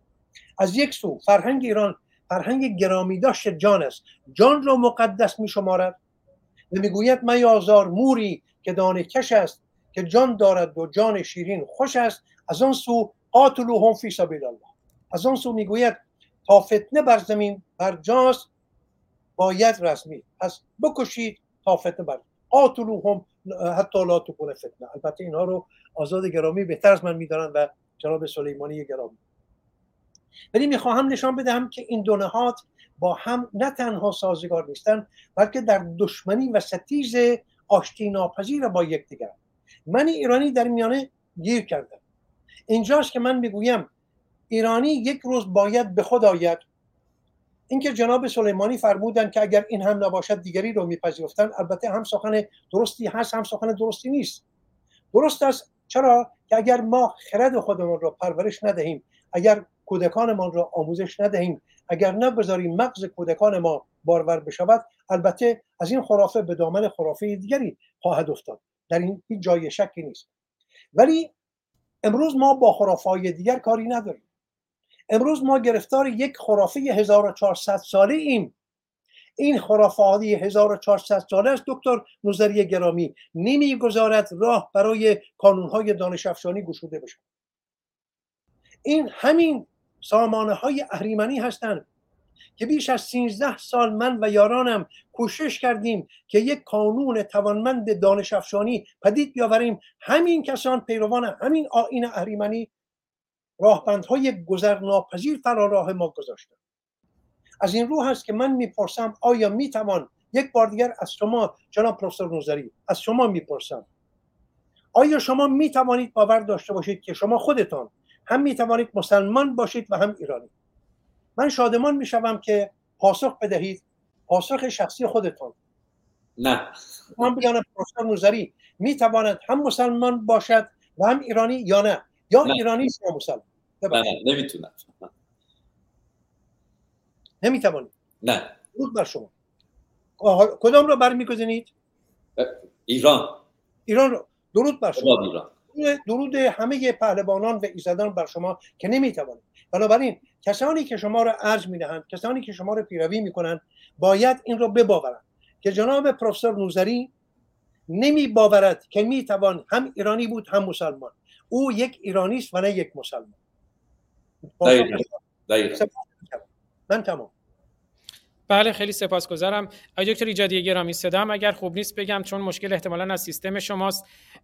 شاید بتونید اگر با گوشی وارد بشین از همون لینک مشکل حل بشه، یا از کلاب هاوس که خارج شدین اینجا هم یه بار ورود و خروج کنید. اما مشکل به نظر میاد از سیستم شماست، چون هم صدای شما رو ما خوب نداریم، هم ما صدای شما رو خوب نداریم. قبل از اینکه برگردیم به آقای ایمان سلیمانی امیری گرامی، بگم خانم دکتر میترا بابک در سفر هستند و همینجور آقای کوروش سلیمانی، بنابراین در خدمتشون نیستیم. اما این برنامه رو به صورت هفتگی و سمینار خواهیم داشت، اما از این به بعد برنامه‌ای خواهیم داشت که به صورت تک تک در خدمت دوستان خواهیم بود. حداقل فعلا برای شروع سعی می‌کنیم هفته یک ساعت هر کدوم از دوستان که تمایلی داشته باشن و افتخار رو به ما بدن، برنامه‌های خاص خودشون رو با موضوعات انتخابی خودشون در زمانی که مد نظرشون هست و با چارچوبی که مد نظرشون هست و با عنوانی که مد نظرشون هست داشته باشیم. بازم میگم در کانال یوتیوب خود من، در کانال یوتیوب شاهرخ گرامی و در کانال یوتیوب دانشگاه روشنگران قادسیه ما نظرسنجی گذاشتیم. همین پرسش برنامه رو وقتی وارد کانال یوتیوب میشین، بخش کامیونیتی کانال رو اگر باز کنید اونجا میتونید نظرسنجی رو ببینید. مثلا الان در کانال یوتیوب شاهرخ نازنین میبینید که همین پرسش گذاشته شده آیا مسلمان بودن شایسته و بایسته ایرانیان است و نظری که دادن، و خب این نظرسنجی رو در پایان برنامه میتونید ببینید. عرض کردم در کانال یوتیوب، در بخش کامیونیتی کانال‌های یوتیوب شاهرخ گرامی، خود من و کانال یوتیوب دانشگاه روشنگران قادسیه که این برنامه همزمان داره پخش میشه. آقای سلیمانی امیری گرامی در خدمتتون هستم، ادامه صحبتتون از نوبت قبل. بله من ادامه عرضم این گونه است که ما دیدیم اسلام در تقابل قرار میگیره با یک فرهنگی که در گذشته در درون یک سرزمینی مستقر بوده و امروز که ما به حال صحبت هستیم در برابر ارزش‌های مدرن، یعنی آنچه که ما می‌خواهیم بشویم، اما اسلام برای اون مانع است. اولا اینکه بخش اول عرایض این است که وقتی اسلام وارد سرزمینی میشه نوع نگاهش سلطه‌جویانه است، آن چیزی که ما امروز به عنوان یک نگاه امپریالیستی میشناسیم، یعنی سعی داره منابع انسانی و مالی و محیطی رو تحت تصرف خودش بگیره. برای این کار دست به نابودی آن چیزی میزنه که از نظر خودش مطلوب نیست یا برای او مانع هست. میخواد ارزش‌های خودش رو جایگزین اون ارزش‌هایی بکنه که اون سرزمین و اون مردم دارن و این نمیپسنده. خب چه میکنه؟ اجازه بدید ما در اینجا گزارشی رو ابن خلدون برای ما به یادگار گذاشته رو بخوانیم که بسیار مهم. ابن خلدون در مقدمه تاریخ خودش در بحث علوم عقلی به میراث ممالک مفتوحه توسط مسلمانان اشاره میکنه. یه بخشیش مربوط به ما ایرانیان. در صفحه 229 و 30 او به مسئله نابودی کتب ایرانیان و پیشینیان اشاره میکنه. ایشان میگه و باید دانست از ملت‌های پیش از اسلام که اخبار آنان را ما دریافته ایم بیش از همه دو قوم بزرگ به علوم عقلی توجه داشتند و آنها ایرانیان و رومیان بودند که بازار علوم در نزد آنان بر طبق اخباری که به ما رسیده رونق و رواج داشت، زیرا عمران ایشان به حد وفور بوده و دولت و سلطنت پیش از اسلام و هنگام ظهور اسلام به آنان اختصاص داشته است. از این رو در شهرها و نواحی متعلق به ایشان دریای بیکرانی از این علوم یافت می شده است. و بعد ادامه میده: و اما ایرانیان بر شیوهی بودند که به علوم عقلی اهمیتی عظیم می دادند و دایره آن علوم در کشور ایشان توسعه یافته بود، زیرا دولت‌های ایشان در منتهای پهناوری و عظمت بود. و هم گویند که این علوم پس از آنکه اسکندر دارا را کشت و بر کشور کیانیان غلبه یافت، از ایرانیان به یونانیان رسیده است. یعنی شون میگه حتی اندیشه های یونانیان هم تا حدود زیادی وامدار اندیشه های پیشینی ایرانیان.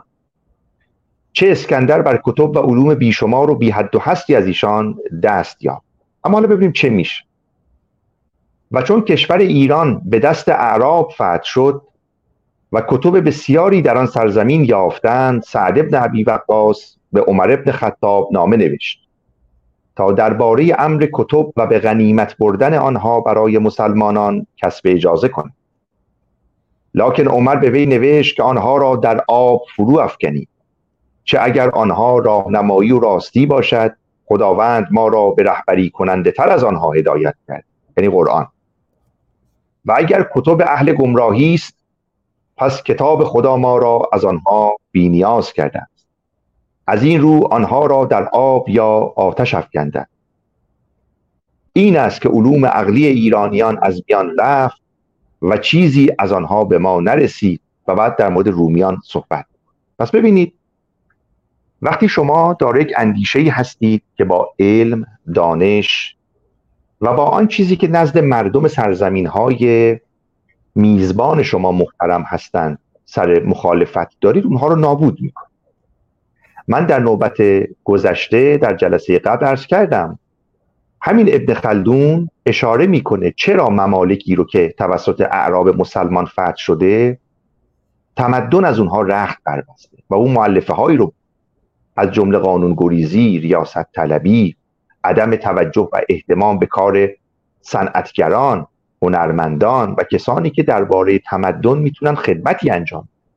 خب طبیعی است وقتی من با این اندیشه روبرو هستم که سرزمین من اون میراث گذشته من رو نابود میکنه و فرقی هم نمیکنه. اگر همین کار رو با مصریان در اسکندریه و جاهای دیگه هم انجام دادن، وقتی امروز در مقام داوری هستیم نمیتونیم این اندیشه سلطه‌جویانه نسبت به تفکرات خودش و محو کننده نسبت به دیگران رو عرض بکنیم. او میراث انسان‌هایی رو که در گذشته اندیشیدن و پله‌هایی رو برای ما به یادگار گذاشتن که به واسطه اون بتونیم بالا بریم و از بین بردن. پس طبیعی است که نگاه ما حداقل در داوری گذشته نمیتواند نسبت به اسلام به نوعی نشان دهنده این باشد که این دین یا این تفکر میتواند مورد حب و دوست داشتن قرار بگیرد. اما امروز همین مسئله هست. ببینید جناب نوذری عزیز نکته دقیقی رو گفتن، اینکه چرا برخی از مردم سرزمین‌هایی مثل مصر نسبت به تاریخ خودشون ناآگاهن. هرچند اونها اهرام رو می‌بینن، ابوالهول رو می‌بینن، اما نسبت به اونها چه درکی دارن؟ مسئله اساسی این است که خب می‌دانیم علوم در گذشته اینقدر در دسترس مردم نبود، صنعت چاپ نبود، کتاب‌ها یا در کلیساها بود یا بعضاً در برخی مراکز علمی نزد برخی اشخاصی که مجالس و محافل خیلی کوچکی داشتن قرار میگیره. بعدها بود که این اندیشه ها در اختیار مردم قرار گرفت. در جامعه ما هم همین بود. سواد آموزی معطوف به یاد گرفتن قرآن بود، یعنی شما بروید در مجالس روحانیون و افراد دیگر به اندازه قرآن و نماز و روزه و وضو رو یاد بگیرید که امور شرعیتون پیش بره. اهتمامی به علوم نبود، هرچند منع اندیشه های فلسفی، اندیشه های عقلی رو شما از همان زمان میتونید ببینید در اندیشه فقها، محدثان و مفسران اسلام. خب بعد از آن وقتی این مراکز ارزش‌های نوین مثل دانشگاه‌ها با آن علوم، دیدگاه‌های جدیدی که به علم، نه اون علم دینی، به علم عرفی، حالا در شاخه‌های مختلف ارزش می‌گذاره، وارد جامعه شد، مردم دارای دانش شدند. ولی یک نکته‌ای وجود داشت. خود ما ایرانیان در این سده اخیر اگر نگاه بکنید نسبت به باورهای دینی خودمان محو یک تاریخ ایدئولوژیک شد، نه تاریخ واقعی. ما نرفتیم تاریخ متقدم اسلام رو بخونیم، بلکه تاریخی رو یاد گرفتیم که شریعتی ها برای ما تعریف کرد، نقشب ها برای ما تعریف کرد، آشتیانی ها گفتن. یعنی علی رو به ما نشان دادن که مظهر رحمت و عدالت و دموکراسی و اینها بود، محمدی رو نشان دادن که برای ما مظهر رحمت و عطوفت و مهربانی، در حالی که بقای تاریخ چیز دیگری بود و فقها این رو خوب می‌دانستند. بنابراین سعی کردند در پشت ویترین یک علی رو نشان بدن که ممالک مفتوح جذب بشن، انسان‌های حتی اندیشمند در دانشگاه‌ها جذب بشن، اما آن چیزی که می‌خواستن اجرا کنن همان اندیشه‌های سلطه‌جویانه محمد، قرآن، علی و دیگران. پس ما درگیر یک تاریخ ایدئولوژیکی شدیم که هنوز هم من در بحث با خیلی ها در کلاب هاوس، در شبکه‌های اجتماعی می‌بینم. اندیشمندانی که به ظاهر در غرب علوم سیاسی هم خواندن، اما وقتی در مورد اسلام مورد نقد قرار می‌گیرن، اسلامی رو به من معرفی می‌کنن که مال شریعتی است. و من همیشه به اونها میگم این علی که شما میگید از کدوم کتابه؟ میتونید اون کتاب رو به من معرفی کنید که شما علی رو از کدوم کتاب شناختید که ما حداقل نخواندیم یا نامش رو نشنید؟ و بعد متوجه میشیم نه، اینها همون اسلامی است که نواندیشان دینی و اسلاف اونها آمدن و این رو یاد دادن. اما نکته دیگری هم که هست اینه، امروز وقتی ما نگاه می‌کنیم می‌بینیم مسلمانانی هستند که در جوامع غربی در نقش‌های مختلفی بازی می‌کنند و قرار می‌گیرند. یعنی شهروند ایالات متحده است.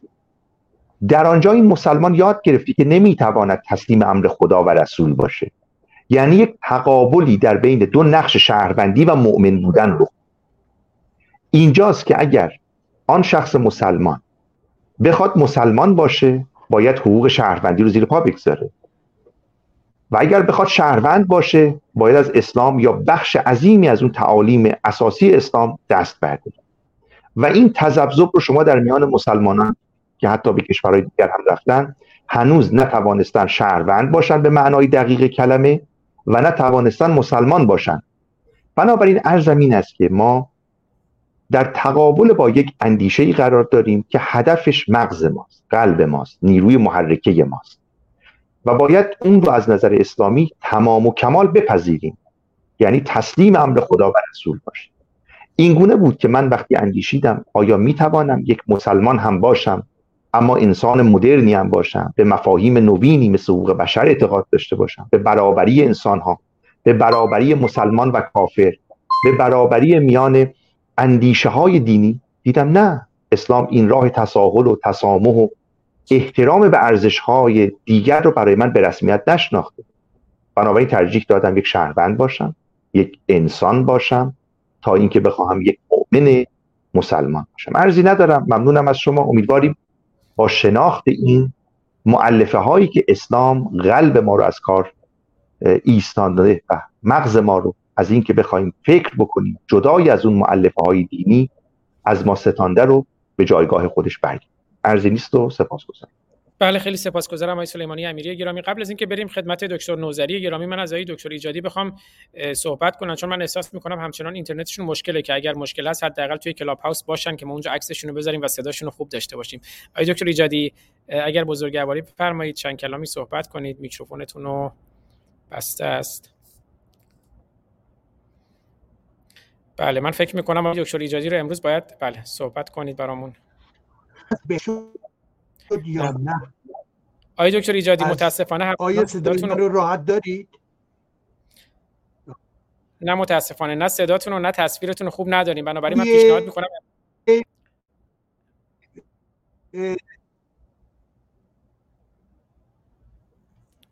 پیشنهاد میکنم امروز در خدمت آقای دکتر ایجادی در کلاب هاوس صداشون رو داشته باشیم که حداقل حالا تو برنامه آینده بیشتر با هم چک میکنیم که این مشکل رو برطرف کنیم.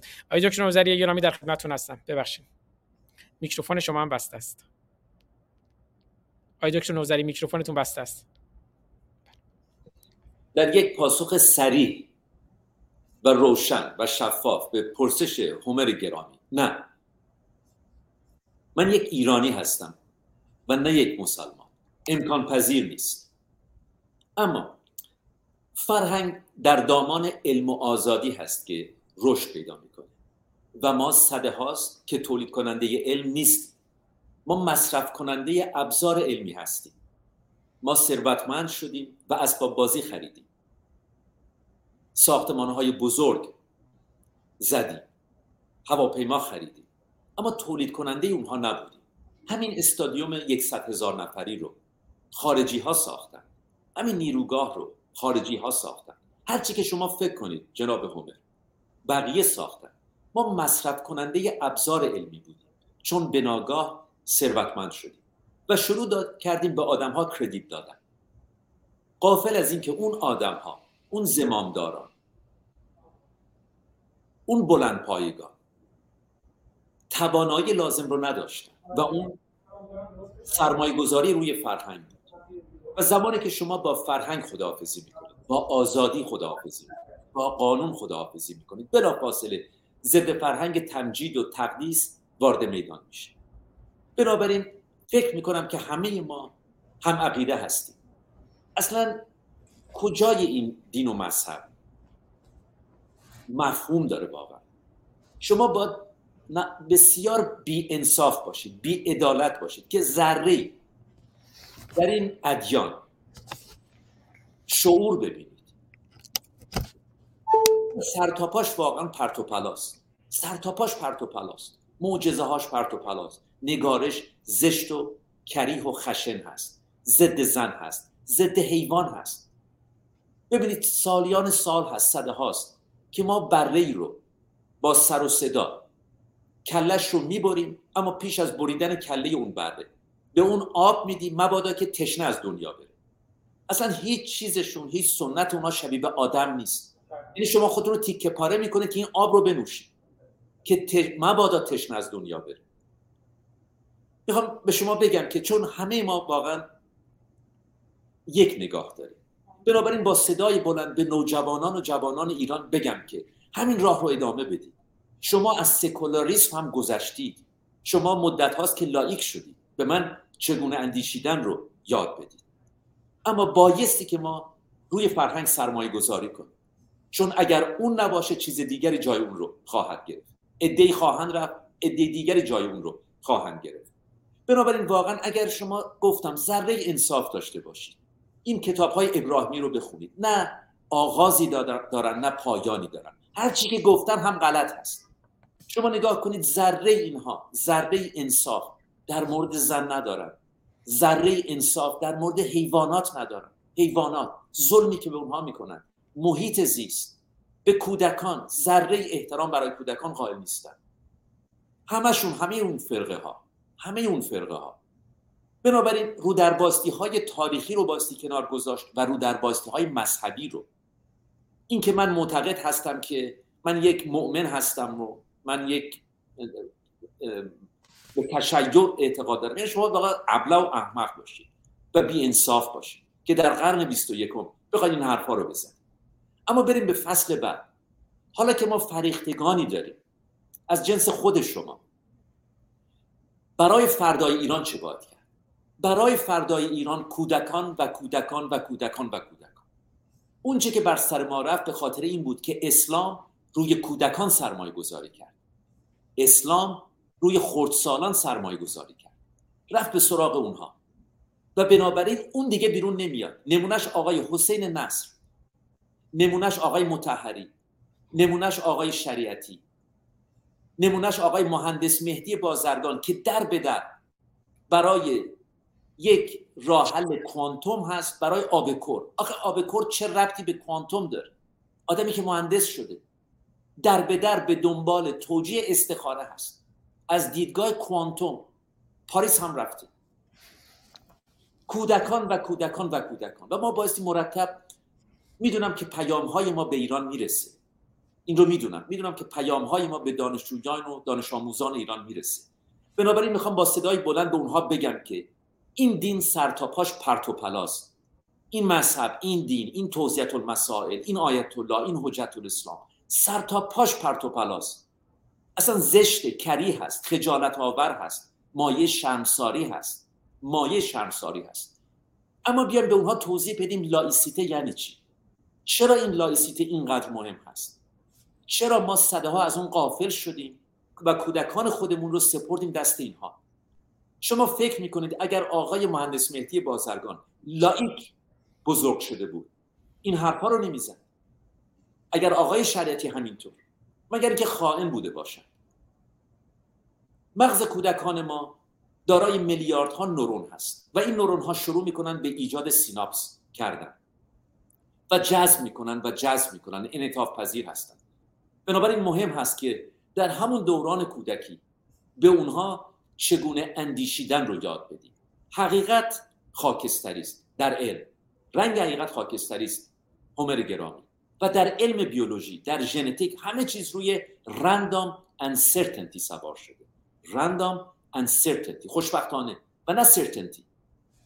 ولی همه ما شبیه به هم بودیم، اصلا اگر وجودی پیدا میکرد. و به راستی در علم رنگ حقیقت خاکستریست و هیچ چیز قطعی نیست و این است که دنیای ما رو زیبا کرده. و فرهنگ فریاد در برابر سرنوشت است.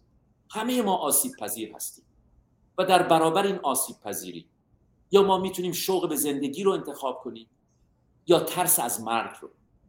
اسلام ترس از مرگ رو پیشنهاد کرد، ترس از جهنم رو پیشنهاد کرد و فرهنگ ایران شوق به زندگی رو پیشنهاد کرد. بنابراین ما یک فرهنگ قوی داریم، یک زبان قوی داریم و شاهنامه به راستی بارها گفتم جان ایران است. شاهنامه شناسنامه ماست و این هیچ ارتباطی به ناسیونالیسم نداره. خود من تا آخر عمرم مدیون فرانسه هستم، عاشق این کشور هستم و معتقدم که هر فرانسوی، هر کودک فرانسوی بایستی که نگاهبان سرزمین خودش باشه، بایستی که با تاریخ سرزمین خودش، با زبان خودش آشنا بشه، از اون پاسداری کنه. تا آخر عمرم مدیون مردم بروکسل هستم، اما باز معتقد هستم که هیچگاه یک پنی هم برای تحصیلات خودم از من نگرفت. اما معتقدم که مردم این سرزمین بایستی که نگاهبان تاریخ خودشون باشن، فرهنگ خودشون باشن. ژاپن هم همینطور، تایوان هم همینطور، ایران ما هم همینطور. بنابراین این یک هدیه بزرگ است که باز به لطف فرهنگدانی چون خود شما، مانند هومر گرامی، چقدر که جوانان ما عاشق صحبت‌های شما هستند. زمانی که شما به اونها گفتید ما بیش از 60 جشن در ایران داریم، هر هفته مردم ما جشن برپا می‌کردن، شوق به زندگی. ببینید دایناسورها هم آسیب پذیر بودن، با اون هیکل گنده، با اون توانایی، و تمام کره زمین ما پر بود از غذا. در زمان دایناسورها 65 میلیون سال پیش درجه حرارت کره زمین ما 15 درجه از الان گرمتر بود. فتوسنتز قوقایی به پا می‌کرد، جنگل‌ها برپا بودن، غذا همه چیز بود. اما با این وجود دایناسورهای درشت جثه آسیب پذیر بودن. حادثه‌ای رخ داد و اونها از بین رفتن. حیوانات کوچک دوام آوردن. لاشخورها دوام آوردن. اونهایی که از لاشه دایناسورها استفاده می‌کردن. پستانداران کوچک دوام آوردن. گذشته‌دان خود ما. آسیب پذیری در میان همه ماست، در همه دوران‌ها. بنابراین روی فرهنگ با سرمایه‌گذاری کرد و این فرهنگ پویاست.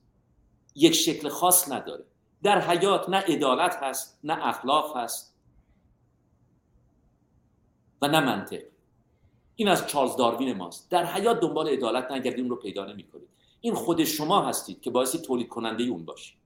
این خود شما هستید که باعث تولید کننده اخلاق باشید.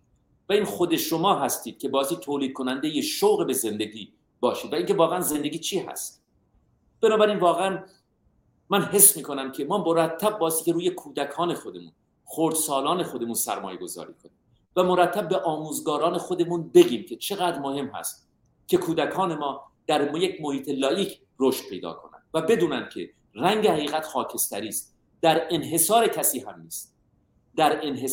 هم نیست. بنابراین ما نیازمند به برخورد اندیشه‌ها هستیم، از زاویه‌های متفاوت به پدیده‌ها نگاه کردن.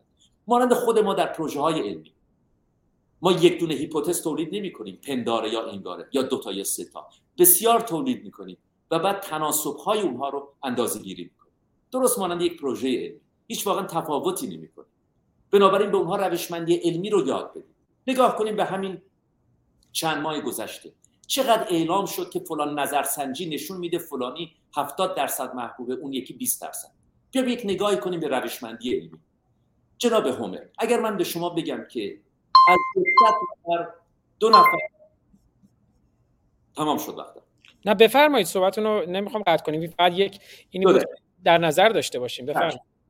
اگر من به شما بگم که از 100 نفر 2 نفر شیفته این آدم هستن و از 100 نفر دیگه 1 نفر شیفته اون آدم هست، من میتونم به شما بگم که تعداد شیفتگان این آدم 2 برابر شیفتگان اون آدمه. اما حالا بیام یک روشمندی علمی رو اجرا کنیم، 2% میشه 2%، 1% میشه 1%. تنها این آقا شیفتگی مردم نسبت اون 1% از اون یکی بیشتره. حالا شما میتونید از 1% استفاده کنید، ببینید هیچ تفاوتی نیست، یا بگید شیفتگی اون 2 برابر هست. یعنی زمانی که روشمندی علمی وارد میدان میشه، به راحتی دست اینها رو رو میکنید. به همین ترتیب اگر ما به کودکان خودمون روشمندی علمی رو در دبستان یاد بدیم، امکان نداره باز شدن دریای سرخ در کت اونها بره. یعنی فکر میکنن شما خل شدید. امکان نداره بتونن تصویر آدمی رو در کره ماه ببینن.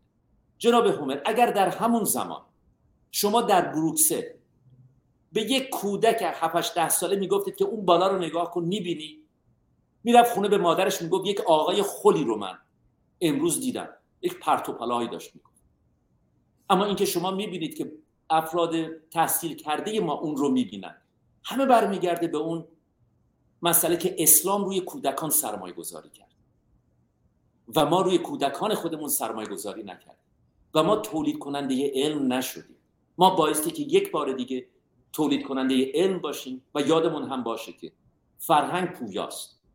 فرهنگ پویاست و به محض اینکه شما با فرهنگ خداحافظی میکنید، بلافاصله ضد فرهنگ تمجید و تقدیس وارد میدان میشه. حالا اگر اسلام نباشه چیز دیگری خواهد. ممنون هستم. بله، بسیار سپاسگزارم. مهدی گفته که از جناب پروفسور نوذری گرامی بسیار آموختم، ولی دو نکته شاخصتر است. نخست به من چگونه اندیشیدن را بیاموز، نه چه چیز اندیشیدن را، و دیگری این که این بزرگترین نبرد تاریخی ماست. درود به شما. بازم من پوزش میخوام به خاطر مشکلات فنی که امروز داشتیم که خود منم یه مقداری گرفتار اینها شدم چون در سفر هستم، و امیدوارم الان آقای دکتر ایجادی گرامی رو صدا و تصویرشون رو که خوب داریم، امیدوارم صداشون هم خوب باشه. بله، درود مجدد. بسیار خوب. بله، بالاخره این کامپیوتر رو بعد عوض می‌کردم. بنابراین لحظه تغییر اساسی، هرچند که می‌بخشید یه مقداری نور کم هستش. ببینید عزیزان، نکاتی رو که عزیزان گفتم، البته برخی موارد رو به خاطر این بیرون رفتن و آمدن متوجه نشدم، ولی در ادامه صحبت پیشین خودم این رو می‌خوام مطرح بکنم با شما عزیزان، به خصوص با عزیزانی که در اتاق هستند. ما به دنبال این تهاجم فرهنگی و تاریخی که از جانب اسلام عملاً متحمل شدیم، منجر به یک شرایط جدیدی شد که این شرایط جدید در واقع ما رو از تمام معیارهای خودمون دور کرد. این مردم اون زمان دارای فرهنگ، آیین‌های خود بودند، سیستم حکمرانی خود بودند، ارزش‌های گوناگون. و وقتی که ما به عنوان نمونه نگاه می‌کنیم در درون گات‌ها، رابطه‌ای که میان اهورامزدا و افراد وجود دارد، یک نوعی دیالوگ هست، یک نوعی در واقع پرسشگری در همین بین افراد و اهورامزدا وجود داره. حال آنکه زمانی که ما به اسلام میرسیم و در درون قرآن میبینیم، این رابطه کاملا نابود شده هستش، یک رابطه عمودی هست و انسانها دیگر سخن نمیگویند با خدایشون. انسانها فقط و فقط تبعیت میکنن، فقط و فقط تسلیم هستند و بنابراین هیچ گونه دیالوگی وجود ندارد. خب در طول تاریخ به دلایل گوناگون ما ویژگی‌های خود رو از دست دادیم. من واقعا شرمنده‌ام. فکر می‌کنم گوشیتون نزدیکتون، صدای کلاب هاوس هم به ما میرسه. بله درسته. بله. می‌تونید اگر با یه فاصله بذارین من یک تیکه آهنگ از شاهرخ بذارم که تا شما آماده بشین.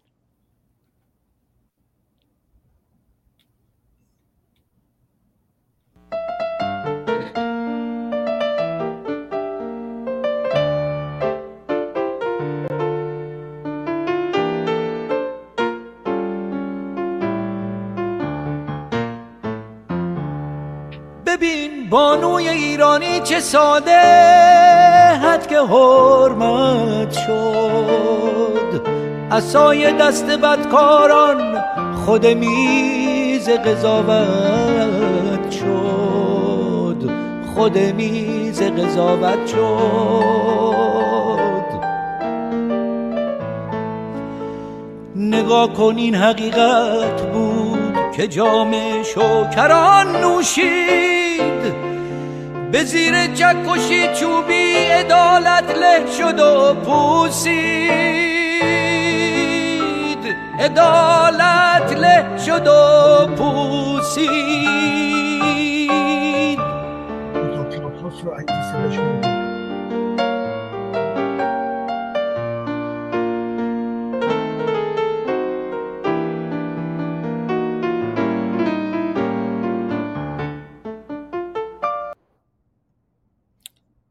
بله دکتر ایجادی گرامی، امیدوارم برنده باشید. بله خیلی متشکرم، معذرت میخوام از عزیزان.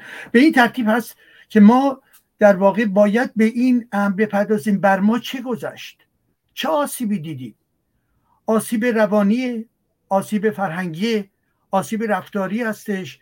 چی شد که تمام این تاریخ به نفعی در طول یک مسیر پر حادثه عملا از دست رفت و چگونه است ما میتونیم چگونه توضیح بدهیم که این ملت در طول این تاریخ به لحاظ مجموعی استبدادهای گوناگونی که در عرصه سیاست بود، در عرصه دینی بود و همچنین عقب ماندگی که در دل جامعه به وجود آمد، ماها همه عقب افتاده شدیم، ماها همه وابسته به اسلام شدیم.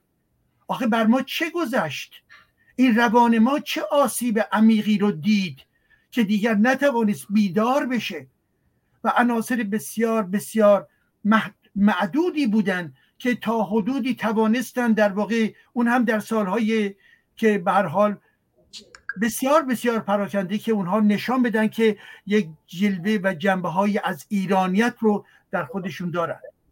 و به این خاطر هستش که واقعا وقتی که ما میبینیم در جامعه ما حال امروز خوشبختانه داره تکونهایی میخوره، ولی وقتی که افراد عامی جامعه، نخبگان جامعه، سیاستمداران جامعه، افرادی که در درون عرصه فرهنگی کار میکردن، همه مسلمان شدن، همه طرفدار اسلام شدن.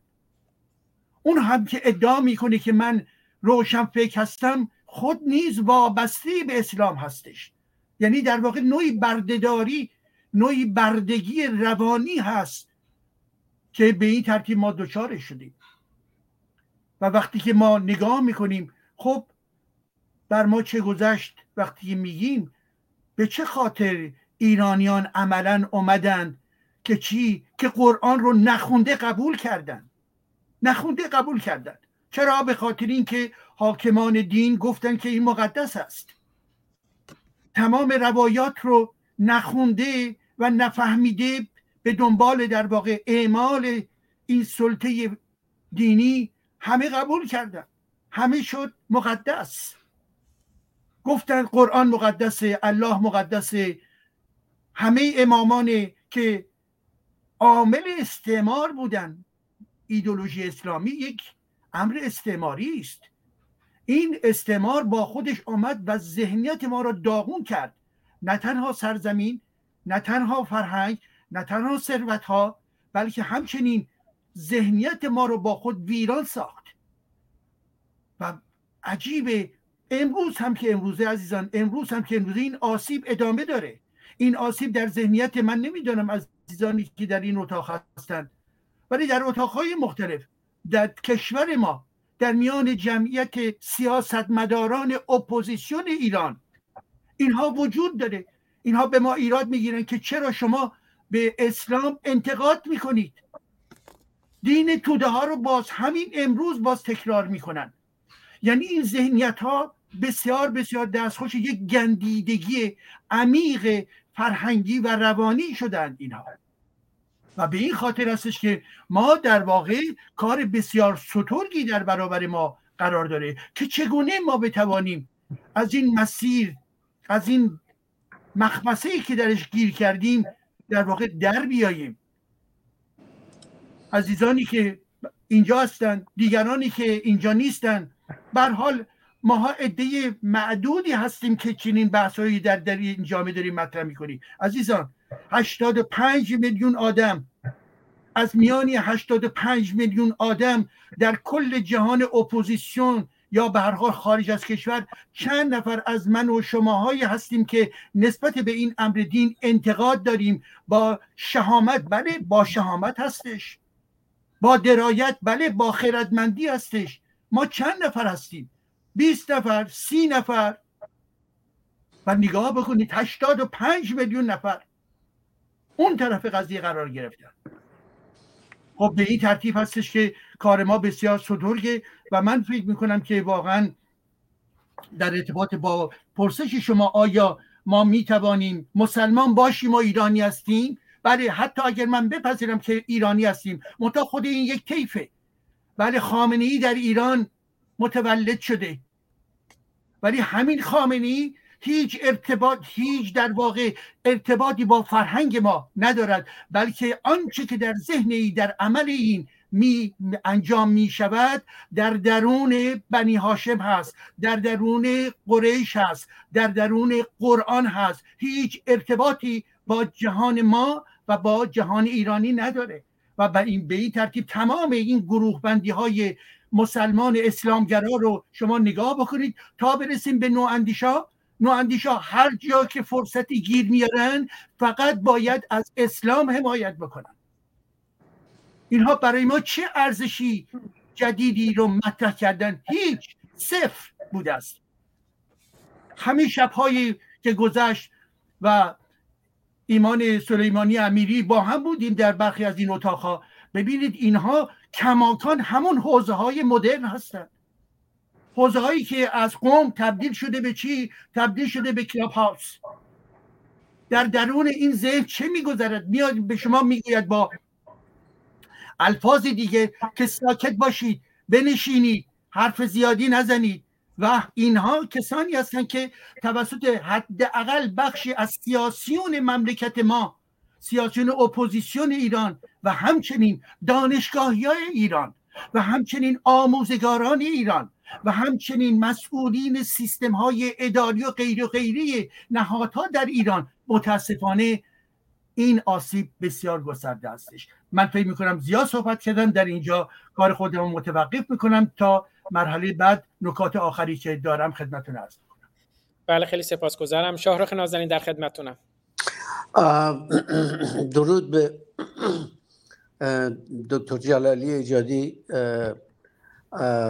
من کاملا با شما موافقم، ولی فرمود که همین خامنه‌ای در ایران به دنیا آمده. حال باید دید پدر او کی بوده،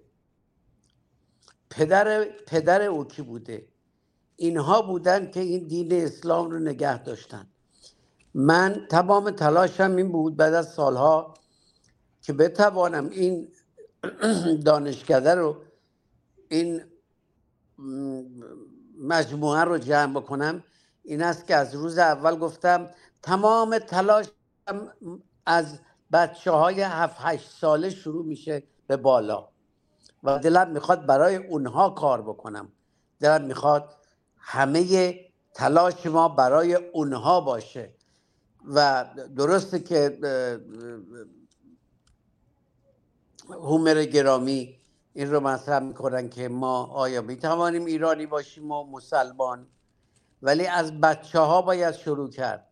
این بچه ها هستن که آینده سازن و ما رو اونها کار خواهیم کرد، چون کار بسیار دشواری است و همونطور که شما گفتید در کلاب هاست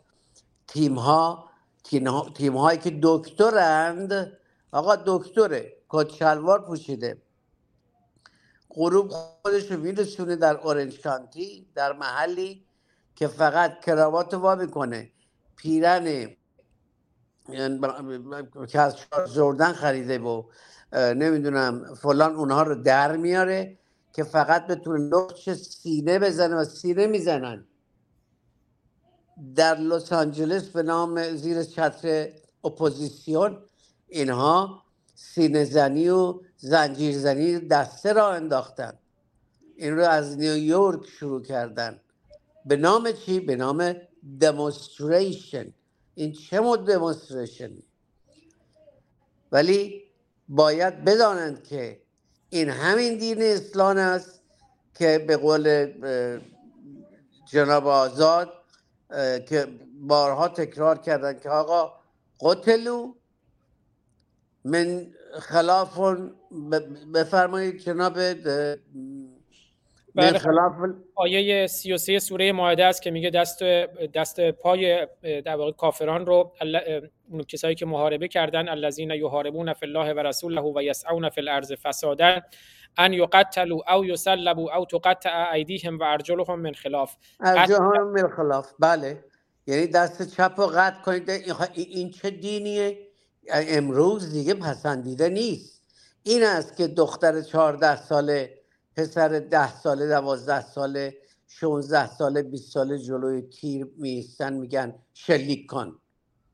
این است که به اونجا رسیدن. این بچه ها روشن شدند و این دانشکده روشنگران قادسیه تمام تلاشش بر این است که فرهیختگانی چون شما رو به میدان بیاورند و معلمین چنین بچه هایی باشید که آینده سازان ایرانند. این مهمترین قسمت قضیه است و من امیدوارم یارانی چون شما همچنان پایدار باقی بمانند و روشن کنند برای آینده سازان ایران. سپاسگزارم. بله، سپاسگزارم از شاهرخ نازنین. امیدوارم که شاهرخ نازنین که من میگم شرف هنر ایران هرچه زودتر باز هم اون آوازهای شاهرخ را با اون صدای مخملین شاهرخ نازنین بشنویم. روشن باشید. هومر نازنین در خدمتتون هستم. نمیدونم، من میخوام یه بحثی دیگر رو باز کنم اگر صلاح بدونید. اگر میخواین یه اشاره بهش بکنیم. چند سال پیش در پاسارگاد، در آرامگاه یا در آرامگاه کوروش، در مقبره کوروش، یه سری از ایرانیان شعاری دادند با این عنوان که ما آریایی هستیم، عرب نمیپرستیم، که خب خیلی‌ها با اون مخالفت کردند، از جمله خود آقای رضا پهلوی که گفتن اگر قرار بر اسلام ستیزی باشه، همین جمهوری اسلامی باشه بهتره، که البته خیلی هم باور داشتن که این اسلام ستیزی نیست. این عربی هم که میگن منظور اون پیامبران و امامان عرب، آریایی هم نجات پرستی نیست، منظور اون فرهنگ و تمدن و تاریخ ایرانی است. حالا ما در خدمت ایمان سلیمانی امیری گرامی هم بودیم، در یه برنامه‌ای به تفصیل در موردش صحبت شد. بسیاری اون رو نجات پرستی میدونستند و عرب ستیزی، و بسیاری میگفتن نه نجات پرستی است و نه عرب ستیزی. من گفتم شاید بشه در این مورد هم یه مقداری صحبت کرد، هومر گرامی دیدگاه خوبی داشته باشن و همینطور خود ایمان سلیمانی، های دکتر ایجادی، های نوذری، چون در همین چارچوبه و بسیاری هم این مدت‌های اخیر در این مورد بحث شده. خود آقای شاهزاده رضا پهلوی هم اخیراً باز هم از جمله هفته قبل در تلویزیون، در رادیو فردا دوباره همین بحث رو اشاره کردن و همین گفتگو هم اشاره کردن، در تلویزیون منوتو هم همین بحث رو اشاره کردن. به نظر شما این کاری که ما می‌کنیم اسلام ستیزیه در هر صورت؟ آیا اگر قرار بر این اسلام ستیزی باشه همون جمهوری اسلامی باشه بهتره؟ سخنی که برخی میگویند از جمله آقای شاهزاده رضا پهلوی. بگم حدود 3-4 دقیقه دیگه ما ساعت 3 رو شروع می‌کنیم، بنابراین اگر من لحظه صدای شما رو قطع کردم عذرخواهی می‌کنم. همه دیگه می‌خوام یه مقدمه بفرمایید تا بعد ساعت 3 رو شروع کنیم. بعد خدمت شما و بعد آقای سلیمانی امیری. من می‌خواست بپردازم به اون جریانی که شما مسئله پاسارگاد اشاره کردید. سخنی که شاهزاده گفت در اون روز زمینه رنجش بس بسیاران رو فراهم آورد و یکی از اون بس بسیاران خود من بودم که بسیار آزرده شدم از این سخنیشون. بخواست این که جوانانی که از کران تا کران ایران با رنج بسیار خودشون رو رساندن به پاسارگاد و در اونجا بروش برکشیدن که ما آریایی هستیم یا ایرانی هستیم، عرب نمیپرستیم. هر آدمی با هر اندازه اندیشه کم یا زیاد می‌دانست که نپرستیدن عرب کاری به عرب‌های جهان امروز ندارد. نخست اینکه همینجا اون پرسش است. اگر بر من خورده می‌گیرن که این فاشیست است یا نمی‌دونم این نجات پرستی است، من می‌پرسم چرا من باید عرب یا یک آمریکایی یا یک نمی‌دونم دیگری رو بپرستم؟ اگر من بت پرستم چرا من باید عرب رو بپرستم؟ آقا من عرب نمی‌پرستم. ولی هر آدمی با اندک دانشی میدانست که آماج از این سخن کوتاه که فرزندان ایران ساختند و خروش برکشیدن، یعنی من حسین نمیپرستم، یعنی من علی نمیپرستم، یعنی من محمد نمیپرستم، اشاره این جوانان به عرب نمیپرستم، یعنی همین ها. دومی که چرا باید، همون گونه که پرسیدم، چرا باید عرب بپرستم؟ و اگر در اینجا یک اشتباهی هم اگر بود که نبود، آیا پاسخ این جوانان که با رنج بسیار خودشون رو به پاسارگاد رسونده بودن این بود که اینها رو فاشیست بدانید، آنها رو فاشیست بنامیم؟ این زخم هایی بود که بر پیکر فرهنگ ایران زده شد. ولی در اگر زمان باشد در بخش دیگر من خواهم گفت که دروغ های بسیار به ما گفته شد در سالهای گذشته، یا درستیگم در هزار سال گذشته دروغ های بسیار به ما گفته شد. ولی من درباره دو دروغ بسیار کلان میخوام گفتگو کنم. 5-6 دقیقه نمیدونم زمان خواهم داشت یا حتما. پس برمیگردیم توی وقت بعدی شما که 6-7 دقیقه از وقتتون هست میشنویم ساعت 3. ببخشید من ساعت رو قطع میکنم چون میخوایم اینا رو به صورت یک ساعتی در اینستاگرام و شبکه‌های اجتماعی هم بذاریم. به این لحظه برمیگردیم. ما پنج برادران و خواهران که از یک پشتیم، در عرصه روزگار پنج انگشتیم، گر فرد شویم در نظرها علمیم، فرجم شویم بر دهانها مشتیم مشتیم مشتیم. بله همر گرامی در خدمتتونم. بله برمیگردم به همون دنباله سخن. نپرستیدن عرب دشنام به عرب نیست. واژه پرستیدن در زبان پارسی دو آرش دارد، یکی عبادت کردن و دیگری پرستاری کردن. اگر هر یک از اینها را بگیریم این سخن نادرست است. من چرا باید، فرض کنید که عرب‌های همیهنم را در خوزستان که بسیار اونها را عرض می‌نهم و بسیار دوستشان می‌دارم، ولی چرا باید اونها را بپرستم؟ اگر پرستاری کردن هست خب من باید مردم بلوچ رو هم بپرستم، مردم گیلان و مازندران و کردستان و جای جای ایران را باید بپرستم. من پیش از اونها باید همه مردم جهان را بپرستم، باید جهان را بپرستم. یک خشکاری آدمی است. ولی اگر عبادت کردن است، من چرا باید در برابر عرب عبادت کنم؟ این چه من نمیدونم این چه دانشی است، این چه بینشی است. من چند روز پیش دیدم که یار بسیار بسیار گرانمایه ما دکتر مترا بابک هم از این اندیشه پشتیبانی می‌کردند که از سخن شاهزاده که این سخن درست است و جوانان ایران کار نادرستی کردند که خروش برکشیدند که ما ایرانی هستیم عرب نمی‌پرستیم. من جوان نبودم ولی آن روز دوشادوش آن جوانان، پا به پای آن جوانان من هم خروش برکشیدم و آمدم تا همیشه زندگی از این سخن پدافند کنم که ما ایرانی هستیم عرب نمی پرستیم. اگر بنا باشد چیز رو بپرستیم، ایران رو می پرستیم، آتش رو می پرستیم، فرزندان ایران بوم رو می پرستیم و جز اینها. ولی سخن خودم رو بگویم درباره دروغ‌های کلانی که به ما گفته شد. دو دروغ بزرگ به ما گفته شد و شوربختانه جا افتاد این دروغ. یکی از این دروغ‌ها رو هم اکنون هم دیدم در بخش پیشین که یکی از باشندگان در این تالار پیامی نوشتن که عرض بنهیم یا احترام بگذاریم به عقاید دیگران. این یکی از اون دروغ‌های بسیار بسیار بسیار آسیب رسان است. یعنی خواستن به ما بباورانند که ما هر عقیده‌ای و هر باوری را باید عرض بنهیم، باید احترام بگذاریم. من میخوام به این یار بسیار گرانمایه بگویم نازنین، آن کسی که در زندان‌ها به دختر تو، به خواهر تو تجاوز کرد یا کردند، بر پایه یک باور این کار رو کردن. آیا شما عرض می‌نهید اون باور؟ آن کسانی که قتل‌های زنجیره‌ای را به راه انداختند، آن کسانی که در سال 67 آن کشتارهای بزرگ را جا انداختند، کسانی که امروز در کار تباه کردن میهنند، آیا اینها برابر باور خودشون انجام نمی‌دهند؟ این اختلاسگران آیا برون از باور خودشان چنین میکنند یا باورشان بر پایه یک آیین اسلامی و مسلمانی این است که چون ایران غنیمت جنگی است، همان گونه که خمینی گفت، از اونها حق دارن که هر چه در این کشور هست ببرن داراییش را، زنانش را، دخترانش را، ناموسش را، والامندیش را، همه هر آنچه را که دارد ببرد. این باور ژرف اونهاست. شما میخواهید من بباورم که باید به این گونه عقیده ها احترام گذاشت؟ من نمیگذارم. من تا روزی که زندم با هر گونه باوری که در راستای نابودی جهان، در راستای پایین کشیدن ارزش‌های والای زندگی باشد، من با اینها خواهم ستیزید. از این رو هست میخواهم خواهش کنم این دروغ‌ها رو از خود دور کنیم و نباوریم. دروغ دیگر، گروهی از شارلاتان‌های شارلاتان پیشگان سیاسی یا سیاستکاران شارلاتان دروغ دیگری را جا انداختن. اون سکولاریسم است.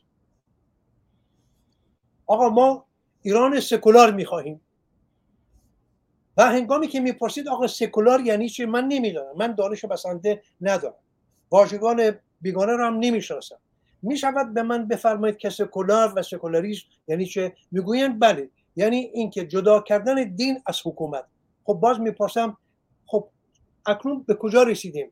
میگویند به اینکه به اینجا خواهیم رسید که آخوند برود در مسجد و اون کنشگر سیاسی یا اون سیاستمدار بنشیند بر کرسی فرمانروایی کشور. میپرسم بسیار خوب، آخوند در مسجد نشسته است بر روی منبر و از روی منبر گزارشی را از نهج البلاغه برای ما میخواند از زبان امام علی شیر مردان خدا. میفرماید که ای مردم، این بدانید که زنان ناقص العقل و ناقص البخت و ناقص الایمان. شما با این میخواید چه کنید؟ پدر شما، برادر شما، فرزند شما، خواهر شما، مادر شما به مسجد رفته است و این یاوه ها را از دهان این یاوه پرداز میشنود.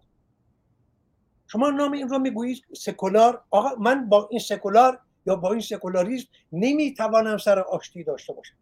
هیچ آدم خردمندی نمیتواند این را بباورد. حالا میگویید چون در اروپا مردم اروپا این کار کردن و پیروز شدن.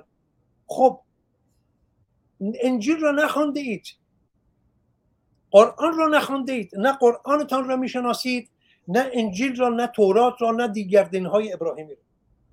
مردم اروپا مسیحی بودند، به آسانی میتوانستن کلیسا را کنار بگذارن و اون کنشگران دینی یا اون دینکاران و کیشپانان را به لانه های بوگندوی خودشان فرو بفرستن. ولی مگر چرا؟ چون دین مسیح یک دین حکومتی و این جهانی نیست. دبنگ میخوای این رو به من بباورانی که چون در اروپا این کار کردن در ایران هم، در ایران اسلامی هم میشود؟ نمیشود. کلیسای اروپا یا مردم اروپا که کلیسا با یک ناهنجاری هایی به ضد ارزش های انجیلی بر مردم اروپا فرمان روایی کردن، مردم اروپا تنها کاری که کردن گفتن آقا ما میخوایم مسیحی باشیم، یعنی برگردیم به انجیل. این شد سکولاریسم. موفق شدن. چرا؟ چون مسیحیت یک دین آن جهانی است نه این جهانی. نه کاری دارد به اینکه چه بخور چه بنوش، این بکن آن نکن، نه اینکه مالیات چگونه بده، نه اینکه حکومت چگونه کشورداری بکن، کاری به اینها ندارد. ولی اسلام یک دین حکومتی است. شما چگونه میتوانید هم در ایران سکولار باشید و همین که اسلام حکومت دینی رو کنار بگذارید؟ نمی شود. ما رو، خرد ما رو به بازی نگیرید، با خرد ما یقل دقل بازی نکنید. سکولاریسم نمی شود در ایران، باید از بیخوبون کنار گذاشته باشد. چرا؟ ببینید واژه زن، من ایرانی در زبان فارسی این جنس را، این جنس مادینه را نامش را گذاشتم زن و او را با بن زندگی این همان شمردم و اومدم یک برنامه به او دادم، دانستم یک برنامه به او دادم، برنامه بانو، یعنی روشنی بخش روستا و خانه و خانمان و کشور و همه جای جهان. این پرتو زندگی است. این زن، زنی که در ایران میتواند پادشاه بشود، پهلوان بشود، دریاسالار بشود. و شما چه کردید با این زن؟ شما زن را تا پایه یک حیوان پایین بردید. از سخنان علی بگیرید در نهج البلاغه تا سخنان ابو حامد محمد غزالی که زن را با 10 گونه سرشت حیوانی برمی شمارد و دیگر بزرگان اسلام که زن را حیوان می شمارند. خب این دو در کجا میخواهند با هم کنار بیایند؟ نمیشود. یا باید من ایرانی بپذیرم که زن حیوان است، آخوند هم در مسجد همین خواهد گفت، نامش را بگذارم سکولاریسم. آن وزیری که میخواهد بنشیند در پست وزارت فرهنگ یا در پست وزارت اقتصاد و تحت تأثیر آموزه های آن آخوند است در قرآن، شما نام این را سکولاریسم میگذارید؟ با خرد من یا قول دوقل بازی میکنید؟ نکنید. سکولاریسم در ایران شدنی نیست. تمام. بله، بسیار سپاسگزارم. خوشبختانه ما همایی ایمان سلیمانی امیری رو گرفت داریم، همایی دکتر ایجادی رو، همایی دکتر نوذری رو که خیلی خوب میتونن این مباحث رو بشکافن. آقای سلیمانی امیری گرامی، همین بحث خودتون رو، همین مباحثی که اشاره شد و همین سوالی که پرسیده شد، هم هومر پرسیدن، همین کاربر پرسیدن که جناب هومر بیشک نظر شما صحیح است، اما سوال این است در فردای آزادی با مسلمانان چه کنیم؟ آیا اسلام را به عنوان یک ایدئولوژی فاشیستی غیرقانونی اعلام کنیم که خود شما خب اخیراً میدونم بارها این نکته رو داشتین که اسلام یک دین فاشیستی، یک ایدئولوژی فاشیستیه و این پرسشی که از هومر نازنین پرسیدن رو من میخوام با اجازه ایشون شما پاسخ بدین. بفرمایید آقای سلیمانی امیری گرامی. خواهش میکنم. من اگه بخوام خیلی خلاصه پاسخ بدم، این که در برابر اندیشه‌های فاشیستی شما باید اندیشه‌های خودتون رو به شکل مدلل عنوان بکنید و به نقد اندیشه‌های فاشیستی بپردازید، اما در عرصه عمل باید مانع از ترویج اندیشه‌های فاشیستی عملگرایانه شد. یعنی اگر شما دیدید در مساجد آموزش‌هایی داده میشه که مغایر با دموکراسی، مغایر با حقوق بشر هست، شما باید جلوی اون رو بگیرید. اندیشه‌های نفرت پراکننده رو باید جلوی اون رو بگیرید. و من با این مثلا موافقم که هیچ خطری از جانب اسلام در بعد فکریش وجود نداره. اسلام به قدری نحیف و ضعیفه که نمیتونه ادله خوبی ارائه بکنه، نمیتونه افراد رو وعده به جهان بهتری بده. اسلام زمانی پیشرفت کرد، یا اندیشه‌های فاشیستی زمانی پیشرفت کرد که دو مشکل بزرگ وجود داشت: یکی عدم اتحاد میان نیروهای مخالف اونها، و دوم نبودن یک صدا، نبودن یک اندیشه‌ای که بتونه اون اندیشه‌های فاشیستی رو به چالش بکشه و در این بستر هست که این اندیشه ها رشد کنه.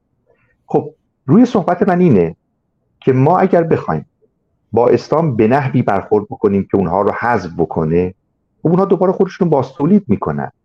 امروز هم فضایی فراهم نیست. ببینید مگر آخوندها و روحانیت نخواست صدای ما قطع بشه؟ مگه کم بوده کارهایی که کردن؟ همین امروز هم دارن انجام میدن. فیلتر کردن بسیاری از شبکه‌ها، بسیاری از اون فضاها. آیا واقعا جلوی اندیشه‌ها گرفته شد؟ نه. من به این تعبیر وبر باور، وقتی شما افسونزایی بکنید برای یک اندیشه‌ای، این بسیار خطرناکه. اسلام اگر روز به روز اندیشه‌های اون منتشر بشه، از اون افسونزدایی میشه. اما وقتی اون رو محدود بکنی، بگید حق نداری حرف بزنی، این خود به خود یک افسونزایی میکنه و این افسونزایی در دلش اسطوره ها، نمادها، یک کاریزما و چیزهایی رو به وجود میاره که فی الواقع نیست. یعنی شما اگر روح الله خمینی رو میآوردی جلوی دو سه انسان آگاه مینشاندی، نمیتوانست پاسخ بده، اون دروغ ها رو سرهم کنه. ولی وقتی جای او رو تنگ کردی، او راه خود رو از طریق دیگری پیدا کرد و جوری وانمود کرد که کسی هم نتوانست جلوی او بگوید که نخیر، این حرفایی که تو میزنی درست نیست. اسلام با دموکراسی، با حقوق بشر، با عدالت، با رحمت، با هیچ کدام از اینا سازگاری. بنابراین در این فضایی که این همه حجم اطلاعات و ارتباطات وجود داره، ما نباید فکر کنیم میشود یک اندیشه‌ای رو حذف کرد به هیچ عنوان، اما میتوان از اون افسونزدایی کرد، جلوی اقدامات عملی مخرب اون رو گرفت. این چیزیست که هم از طریق فرهنگی، هم از سیاست تقنینی یعنی قانونگذاری میشه انجام بشه و به نظر من خسارتش بسیار بسیار کمتره. این سوابقی است که ما انسان‌ها یاد گرفتیم. همون گونه که حکومتی با آن همه پول، زر، زور نتوانست دهان اندیشمندان رو ببنده و امروز شما میبینید بسیاری از این اندیشمندان منتقد حتی با سنین بسیار پایین در درون خود مدارس ما وجود دارن. پس بیاییم خودمان اون اشتباه رو مرتکب نشیم و فکر نکنیم با بستن منبر و مسجد و همه چیز کار حل میشه. نه، یک افسونزایی خطرناکی ایجاد میشه که شما از پدیده‌ای که هیچ چیزی برای دفاع از خودش نداره میتوانید در دل قلوب مردم و فکر مردم یک جاذبه ایجاد کنید. نکته دیگر این که من در نوبت پیشین عرض کردم، من ایرانی بودن رو با مسلمان بودن در تضاد می‌بینم و دلیلش هم اینه. نخست اسلام با اون فرهنگ ایرانی یک نگاه خصمانه داشته، سعی کرده تا جایی که توانسته اون رو حذف کنه، از اماکن و ابنیه گرفته تا مسائلی مربوط به معرفت و دانش و ارزش‌های آن مردمی که در اون اخلاق و فرهنگ و تاریخ و این چیزهای خودشون داشتن. و نکته دیگر این که باز هم اسلام با ایرانی و ایرانی بودن در تضاده. ایرانی که امروز میخواد در یک جهان مدرن زندگی کنه، اما ارزش‌های اسلامی مانع از اینه که این مملکت، این سرزمین و این مردم بتونن در اون جهان مدرن زندگی بکنن و سعی میکنه مانع ایجاد و نمایندگانش هم این کار رو انجام. ببینید ما اصلا دچار یک مشکل بزرگی هستیم که این هم برمیگرده به یک مسئله ریشه‌ای.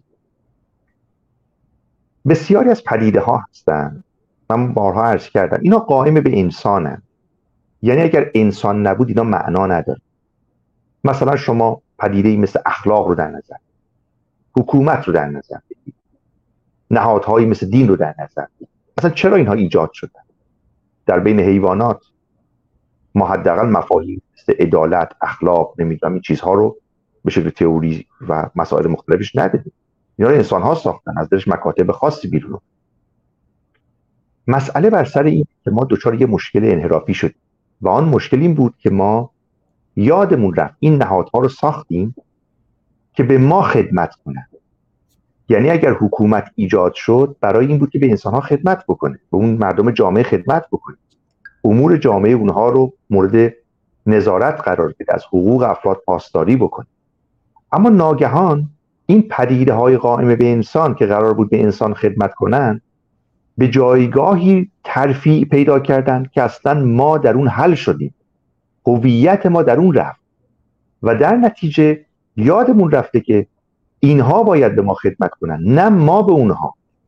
دینی که آمد که به انسان خدمت کنه، اما انسان در خدمت او هست، باید علایقش، سلایقش، دیدگاهاش رو حذف کنه، نبینه، چون دین از او خواسته این گونه رفتار کنه. یک حاکم مستبد همین کار رو میکنه، میگه من نیومدم به تو خدمت کنم، این تو هستی به عنوان رعیت که باید به من خدمت کنی و بنابراین باید در راستای هدفی باشی، برنامه‌هایی باشی که من دارم به تو میگم.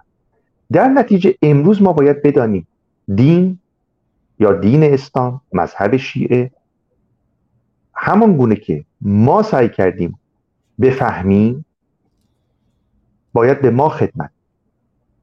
اگر امروز مؤلفه‌هاش به کار ما نمیاد باید بذاریمش کنار. اگر مانعی هست در راه آزادی، در راه اخلاق، در راه عدالت، در راه برابری، در راه توسعه و پیشرفت، بذاریمش کنار. اتفاقا مشکل ما این است که دیانت سعی میکنه هویت ما رو در دین تعریف کنه، یعنی شما بیرون از دین هیچ هویتی ندید. تمام پایه‌های اعتقادی اسلامی بر همون هویت دینی است. ببینید شما ملیت، شهروندی اصلا در درون اسلام معنا نداره، اونجا جای امته. حتی تعبیر به جالبی هم هست، زمانی در یکی از این جنگ‌های پیامبر اسلام بین دو مسلمان درگیری شد بر سر چاه آبی، یکی قریش رو فریاد زد، دیگری اهل مدینه رو. پیامبر اسلام گفت این صدای جاهلیت از کیه؟ ما اینجا قوم و قبیله و ملیت و اینها نداریم. اعتقادی که شما رو برادر هم می‌کنه، کسی که غیر مسلمانه دیگه برادر شما نیست، دوست شما نیست، از قوم و قبیله شما نیست، از امت شما نیست.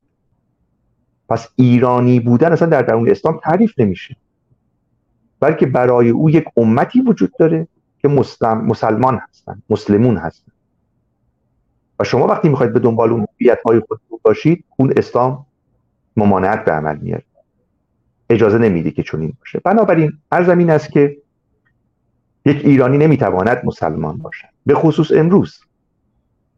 سوابق گذشته این دین رو داریم که چه بر سر مردم آورده، نه فقط مردم ایران، مردم دیگر سرزمین‌ها، و هویت اونها رو حذف کرده، هویت ملی اونها، و آورده در ذیل هویت اعتقادی، اعتقادی که هیچ سنخیتی با مردم این سرزمین نداره. ارزش‌هاش، اولویت‌هاش، باورهاش، برنامه‌هاش، هیچ کدام اینا برخواسته از تمایل این مردم نیست. از یک شبه جزیره‌ای و منطقه بسیار کوچکی آمده و میخواد ما همان گونه زندگی بکنیم و نحوه زیستنمون رو تنظیم کنیم که اونها میکنن.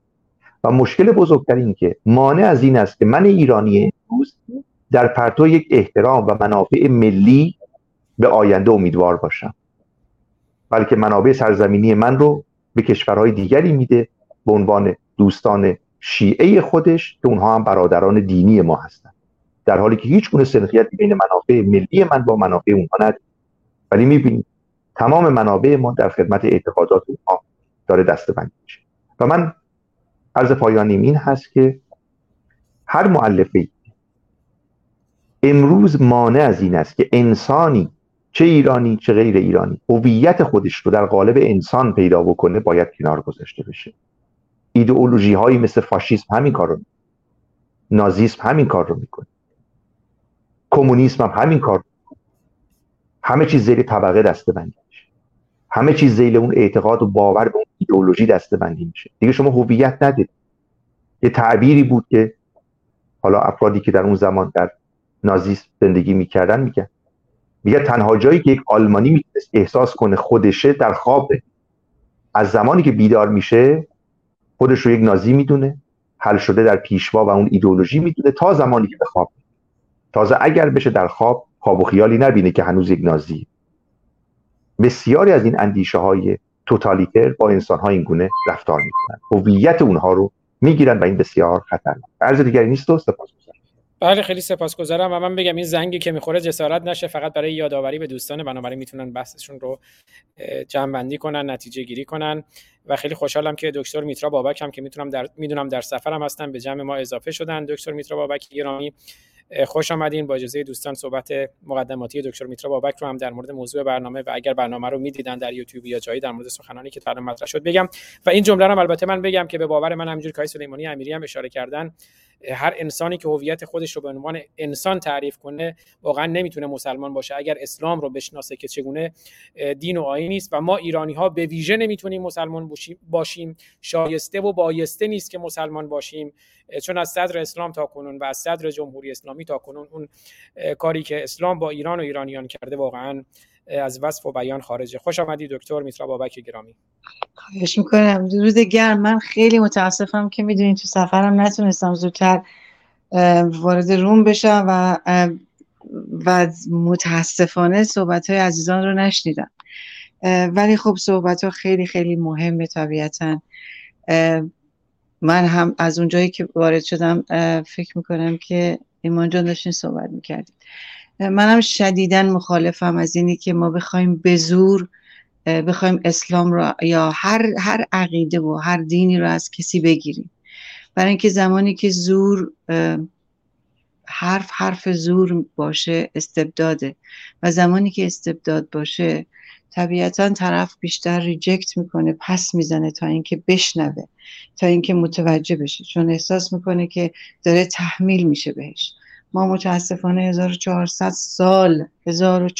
سال به ما تحمیل شد یک دینی که حقیقتاً به ما، به تاریخ ما، به زنان ما، به مردان ما و به دین قبلی خودمون که اگر بگیم زرتشتی، البته من به هیچ دین و عقیده اعتقاد ندارم، ولی به هر حال هر چقدر هم که بخوایم نخواهیم مقایسه بکنیم، خب مقایسه بزرگی است بین دین زرتشت که سه گفتار بزرگ داره، گفتار نیک و کردار نیک و رفتار نیک، گفتار و پندار و کردار نیک.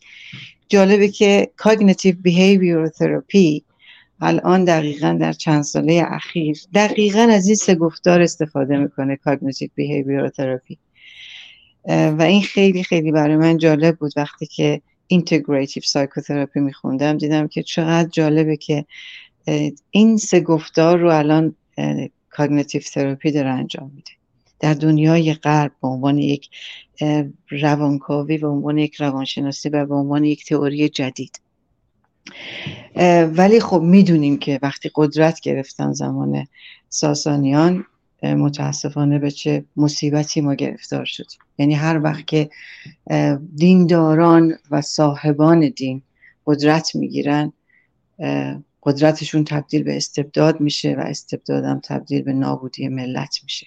و بعد اسلام تونست وارد بشه و دیدیم که چه بلای 1400 ساله‌ای سر ما اومد.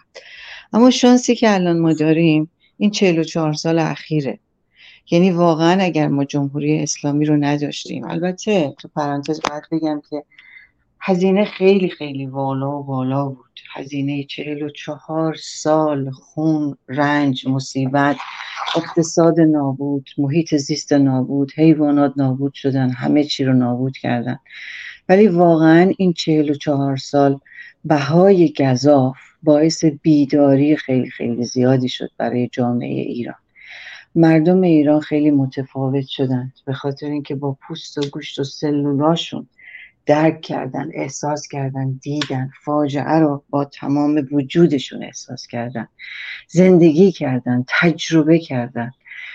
و دهه 80، دهه آخر 70 به خصوص 80 متوجه شدن که چه بلای بزرگی سرشون آمد. به همین دلیل حقیقتاً اگر نگاه کنیم میبینیم که لیاقت ما، من نمیگم لیاقت ایرانی، برای اینکه به نظر من ادیان ابراهیمی به طور کلی آسیب‌های خیلی زیادی به ملت‌ها زدن، به مردم زدن. و ولی اسلام، خب جنگ‌های صلیبی رو هم فراموش نمی‌کنیم، وقتی قدرت داشتن چه فاجعه‌ای، چه خون‌هایی ریختن در اون کلیساهاشون. ولی مصیبت اینجا اینه که اسلام خاتم الانبیاست و کتابش هم آخرین کتابه و متعصبین خیلی زیادی از درون اسلام بیرون آمده و میاد. در کنارش هم به خصوص در ایران عرفان‌های مختلف و خرافات مختلف از بغل ادیان بیرون میزنه و این فاجعه است. و انسان چون همیشه احساس کرده که باید یک چیزی آویزون باشه، اگر اعتقاد نداشته باشید تو هویت نداری. یعنی وقتی این چنین به ما تحمیل و تحمیقمون میکنن و کردند، انسان بسیاری از انسان‌ها فکر میکنن که باید حتما به یه چیزی اعتقاد داشته باشن تا هویت خودشون داشته باشن. و این گیر انسانه، این گیر حقیقی انسانه و اندیشه انسان و خردش رو در گروه یک همچین اسارت و زنجیری میده. و ما داریم، درسته که مردم خیلی بیدار شدند، ما فراموش نکنیم تا قبل از مهسا بسیاری میگفتن طالبان و داعش و جمهوری اسلامی اسلام واقعی نیست، اسلام واقعی این نیست، همیشه ما اینو میشنیدیم. اما پسا مهسا اتفاقات دیگری افتاد، یک شیک دیگری، یک زلزله افکاری برای مردم به وجود اومد خوشبختانه. و واقعا ما داریم رنسانس رو در ایران میبینیم و این رنسانس یک هویت تازه و به نظر من یک هدیه بسیار گرانقدریه برای ما و جامعه ما. و من واقعا خوشحالم که یک همچین گروهی رو به عنوان ایتیست ها درست کردیم و واقعا از شاهرخ عزیزم، از تو عزیز دلم خیلی خیلی ممنونم. میدونم که سالیان سال تلاش کردی که به یه همچین آرزویی برسی، سالها در کنار مردم بودی، سالها برای ما آواز خوندی بر علیه هر دیکتاتوری، اسلام و همچنین جمهوری اسلامی و یکی از بهترین هنرمندان بودی که هرگز مردم رو تنها نگذاشتی. و بدون که تمام تلاشمون رو میکنیم که این دانشکده یک دانشکده واقعی باشه، برای همه ما از یکدیگر درس بگیریم. الان موقعیتش اینه که ما بدونیم چجوری میتونیم آگاهی رو بیشتر بکنیم، ترس‌های غیر واقعی رو از مردم بگیریم، چون واقعا بسیاری نمیدونن ATS به معنای واقعی چیست. هنوز اینو متوجه نشدن.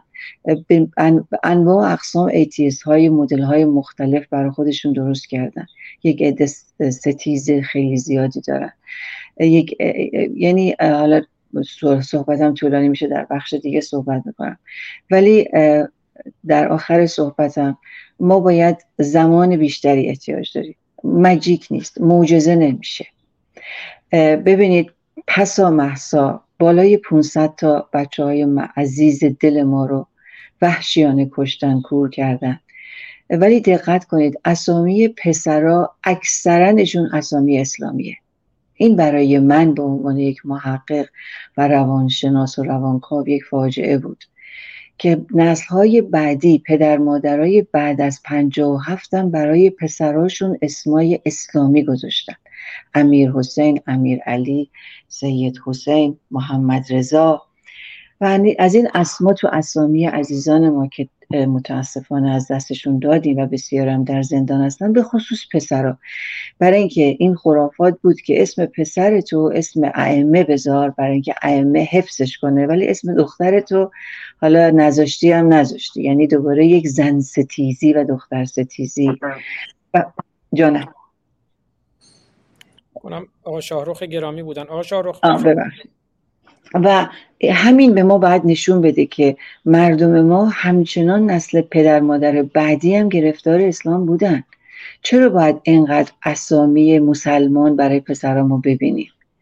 اما پسا مهسا و انقلاب رنسانسی، انقلاب نوین ما میتونه یک دنیای دیگر و یک هویت دیگری به نسل فعلی و نسل‌های بعدی بده و این تلاش‌های ما ایتیست هاست که با درایت و با استدلال و نه با استبداد این آگاهی رسانی رو بکنیم و ایتیستی رو جا بندازیم برای مردم. برای من هر عقیده‌ای، هر ایدئولوژی فقط و فقط یک اسارته، یک قفسه و هرچی ما بیشتر آزاد بشیم از این زنجیرها و قفسهای آویزان بودن به هر ایدئولوژی و خرافات و عقیده‌ای و دینی، ما خودمون گرفتاریم و نسل‌های بعدی رو گرفتار می‌کنیم. اینه که من فکر می‌کنم این راه خیلی راه تقریباً طولانی میتونه باشه، ولی شروع خیلی خوبی هست در این دانشکده و در کنارش هم مردم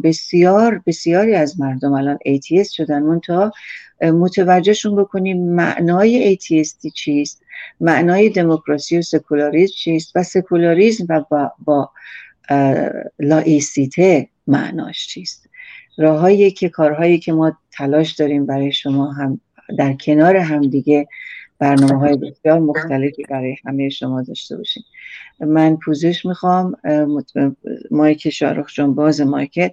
به هر حال خوشحالم که در کنار یکدیگر هستیم. از همه مهمتر سپاسگزار شماهایی هستم که در روم کلاب هاوس هستید، در یوتیوب هستید. خوشبختانه قراره که بسیاری کارها بشه، در فیسبوک و همه جا داره مستقیم پخش میشه و برنامه‌های خیلی خیلی بیشتر و پربارتری در راه هست در این دانشکده قادسیه. سپاسگزارتونم. درود بر شما خانم میترا گرامی، خوش آمدید دوباره و خوشحالم از اینکه شما رو در لحظات ها آخر برنامه تقریبا داریم. موضوع این برنامه امروز یا این جلسه امروز اینگونه بود که آیا میتوان مسلمان بود و ایرانی بود؟ یعنی شما هم میتونی ایرانی باشی هم مسلمان. این سوال بسیار بسیار مهمی بود که دوستان پاسخها رو دادن و یک پاسخ کوتاه هم از شما بشنویم که آیا شما میتوانید مسلمان باشید و ایرانی و ایرانی باشید و مسلمان، یا خیر؟ خب سوال خیلی، ببخشید که من حواسم به سوال نبود چون خیلی سرم شلوغه.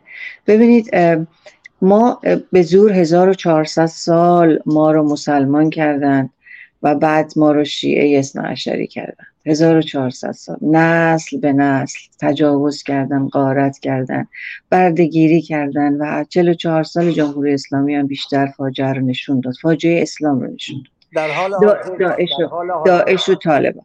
اما در حال حاضر مردم ایران خوشبختانه بسیاری از مردم ایران با تمام جنایت‌هایی که بر سرشون جمهوری اسلامی آورده و با برنامه‌هایی که ما دائما داریم، سال‌هاست داریم، من در تمام سمینارام در مورد اسلام و ادیان ابراهیمی به عنوان یک ایتیست کاملا شفاف صحبت کردم، الان داره تغییر پیدا میکنه. مردم خیلی دارن به گذشته خودشون بیشتر فکر میکنن، به افتخارات خودشون در گذشته و مقایسه هایی که در گذشته و حال تاریخی دارن میکنن.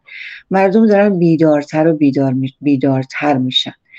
بدون شک من فکر میکنم که ایران، من فکر میکنم به خاطر رنسانسی که به وجود اومده، به نظر من تعداد البته تمامش بستگی داره به فردای دموکراسی و حکومتی که فردا میخواد حکومت بکنه. حکومت فردا تأثیر بسیار مهمی میتونه بگذاره بر نظام، اون نظام میتونه بر جامعه و فرهنگ جامعه. دوباره سازی فرهنگی رو ما داریم میکنیم در این طول زمان، ولی سیستم بعدی است که باید مسئولیت بزرگی رو به عهده بگیره. و الان به نظر من لیاقت مردم ایران و مردم جهان اسلام نبوده و نیست، نه فقط ایرانی. این باور منه، برای اینکه من باورم اینه که بالاترین ضربه رو خود عرب ها خوردن و عرب ها و کشورهای اسلامی هنوز به اندازه ایرانی اسلام واقعی رو که این هست نشناختن.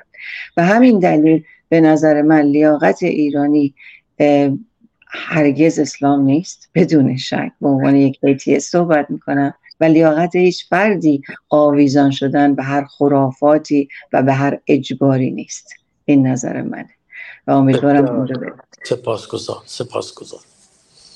بله خیلی سپاسگزارم. شارع نازنین، خود شما سخنی داشتیم، بفرمایید. نه من منتظر هستم نوبت دوستان است. بله. ما نوبت پایانی سخنان دکتر نوذری و همینجور دکتر ایجادی رو میشنویم و بعد هر کدوم از دوستان یه جنبندی دارن. اما قبل از اینکه بریم سراغ دکتر نوذری، من خیلی فرصت نشد بگم نظرسنجی برنامه در کانال یوتیوب خود من که در کلاب هاوس هم لینکش هست، در بخش کامیونیتی، همینجور در کانال یوتیوب شاهرخ نازنین و کانال یوتیوب دانشگاه روشنگران قادسیه هست. دوستان میتونن برن اونجا رأی بدن به پرسش برنامه که آیا مسلمان بودن شایسته و بایسته ایرانیان هست که الان میبینید 96% گفتن خیر. در کانال یوتیوب خود من در پایان برنامه رو اعلام می‌کنیم و بازم بگم ما برنامه‌ای خواهیم داشت که تک تک در خدمت هر کدوم از دوستان خواهیم بود. این برنامه به صورت میزگرد خواهد بود، از جمله برنامه‌ای که به زودی با خود خانم دکتر بابک گرامی خواهیم داشت با عنوان روانیار با ایمان سلیمانی امیری گرامی سخنی گفتیم که برنامه خودشون رو شروع کنن. همینجور دکتر گرامی آزاد گرامی، من فراموش کردم که هفته پیش گفته بودم که ما 5 برادران خواهران، لوگوی برنامه رو که من میخونم، ما صدای خانوم یا دختر خانومی که تنور ببخشید آلتو یا سوپرانو میخونن و میتوانن صداشون رو روی صدای من بگذارن و بخونن و برای من بفرستن که من صداشون رو با صدای خودم قاطی کنم، چون میگه ما 5 برادران خواهران، ولی من دارم تنها میخونم این رو و من نیاز به صدای یک بانوی دارم که زیبا بخوانند و صداشون رو با من مچ کنن، برای من بفرستن به shahrukh.music@gmail.com shahrukh.music@gmail.com. صدای یک بانوی که مچ بشه با صدای من نیاز دارم و لطفاً این کار رو بکنید و خواهش میکنم. سپاسگزارم. بله همینجوری که در زیر نویس هم میبینید shahrukh.music@gmail.com. این صدا، امیدوارم که دوستانی که بانوانی که صدای زیبایی دارن، که بانوان خوش صدای ایرانی هم کم نیستن، این همکاری رو با دانشگاه روشنگران قادسیه و بنیانگذار این دانشگاه شاهرخ نازنین داشته باشن. و همینجور که عرض کردم هر کدوم از عزیزانی که در خدمتشون هستیم به زودی برنامه‌های هفتگی خودشون رو اگر افتخار بدن به صلاحیت خودشون و موضوع مد نظر خودشون شروع خواهیم کرد. برگردیم خدمت آقای دکتر حسام نوذری گرامی، در خدمتتون هستم، بفرمایید. میکروفون شما بسته است آقای دکتر نوذری. گفته شد که این گروه آتئیست، من عضو هیچ گروه آتئیستی نیستم. مثلا از این واژه خوشم هم نمیاد. یک بار تاریخی داره که فراز و نشیب‌های خودش رو داشته. من معتقد هستم که علم یکی از زیباترین دستاوردهای انسان است و به راستی یک رابطه عاشقانه است میان علم و فرهنگ و آزادی و اینکه رنگ حقیقت خاکستری است و در انحصار کسی هم نیست. و همه حیات ما روی پروبابیلیتی سوار شده، احتمالات که میان 0 و 1 هست. به 0 نزدیک میشه، هیچگاه 0 نیست، و به 1 نزدیک میشه و هیچگاه 1 نیست. و من حس میکنم که به لطف این دستاورد هست که ما یواش یواش داره چشممون باز میشه.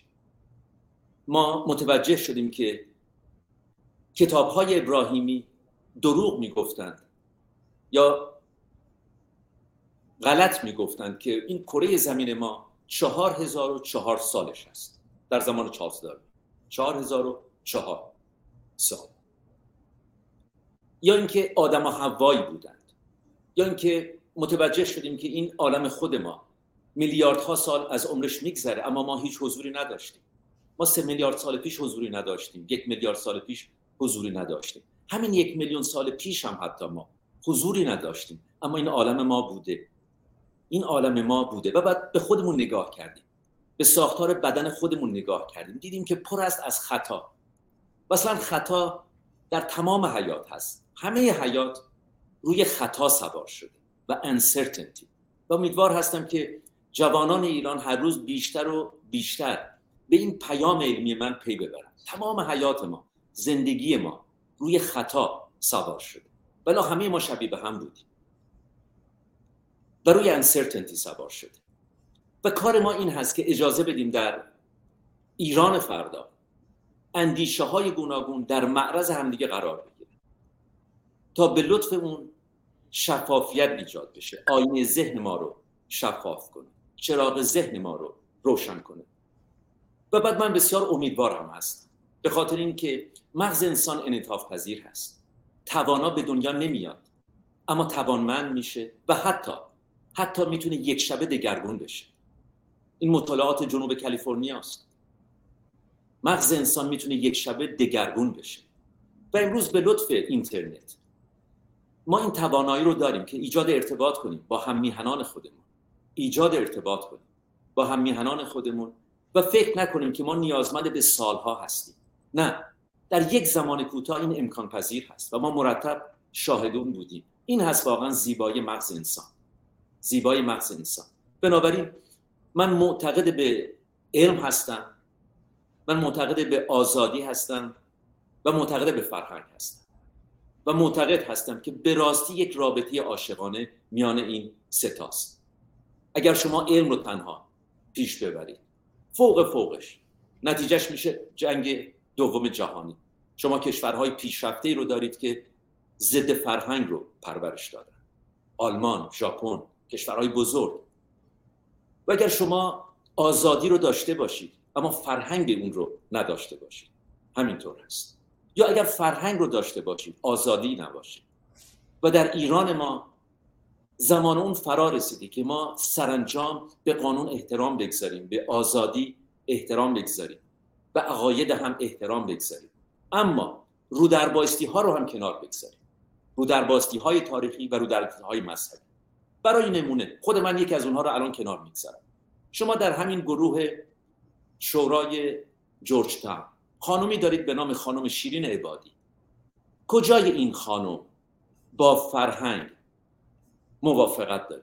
شما نگاه کنید به سخنرانی او درباره فاطمه، شما نگاه کنید به سخنرانی او در مورد اسلام و اثر بخشی اسلام و اثر اسلام، اثر مثبت اسلام روی زن به خصوص، روی زن به خصوص، بازی که رو در بایستی ها رو کنار گذاشت.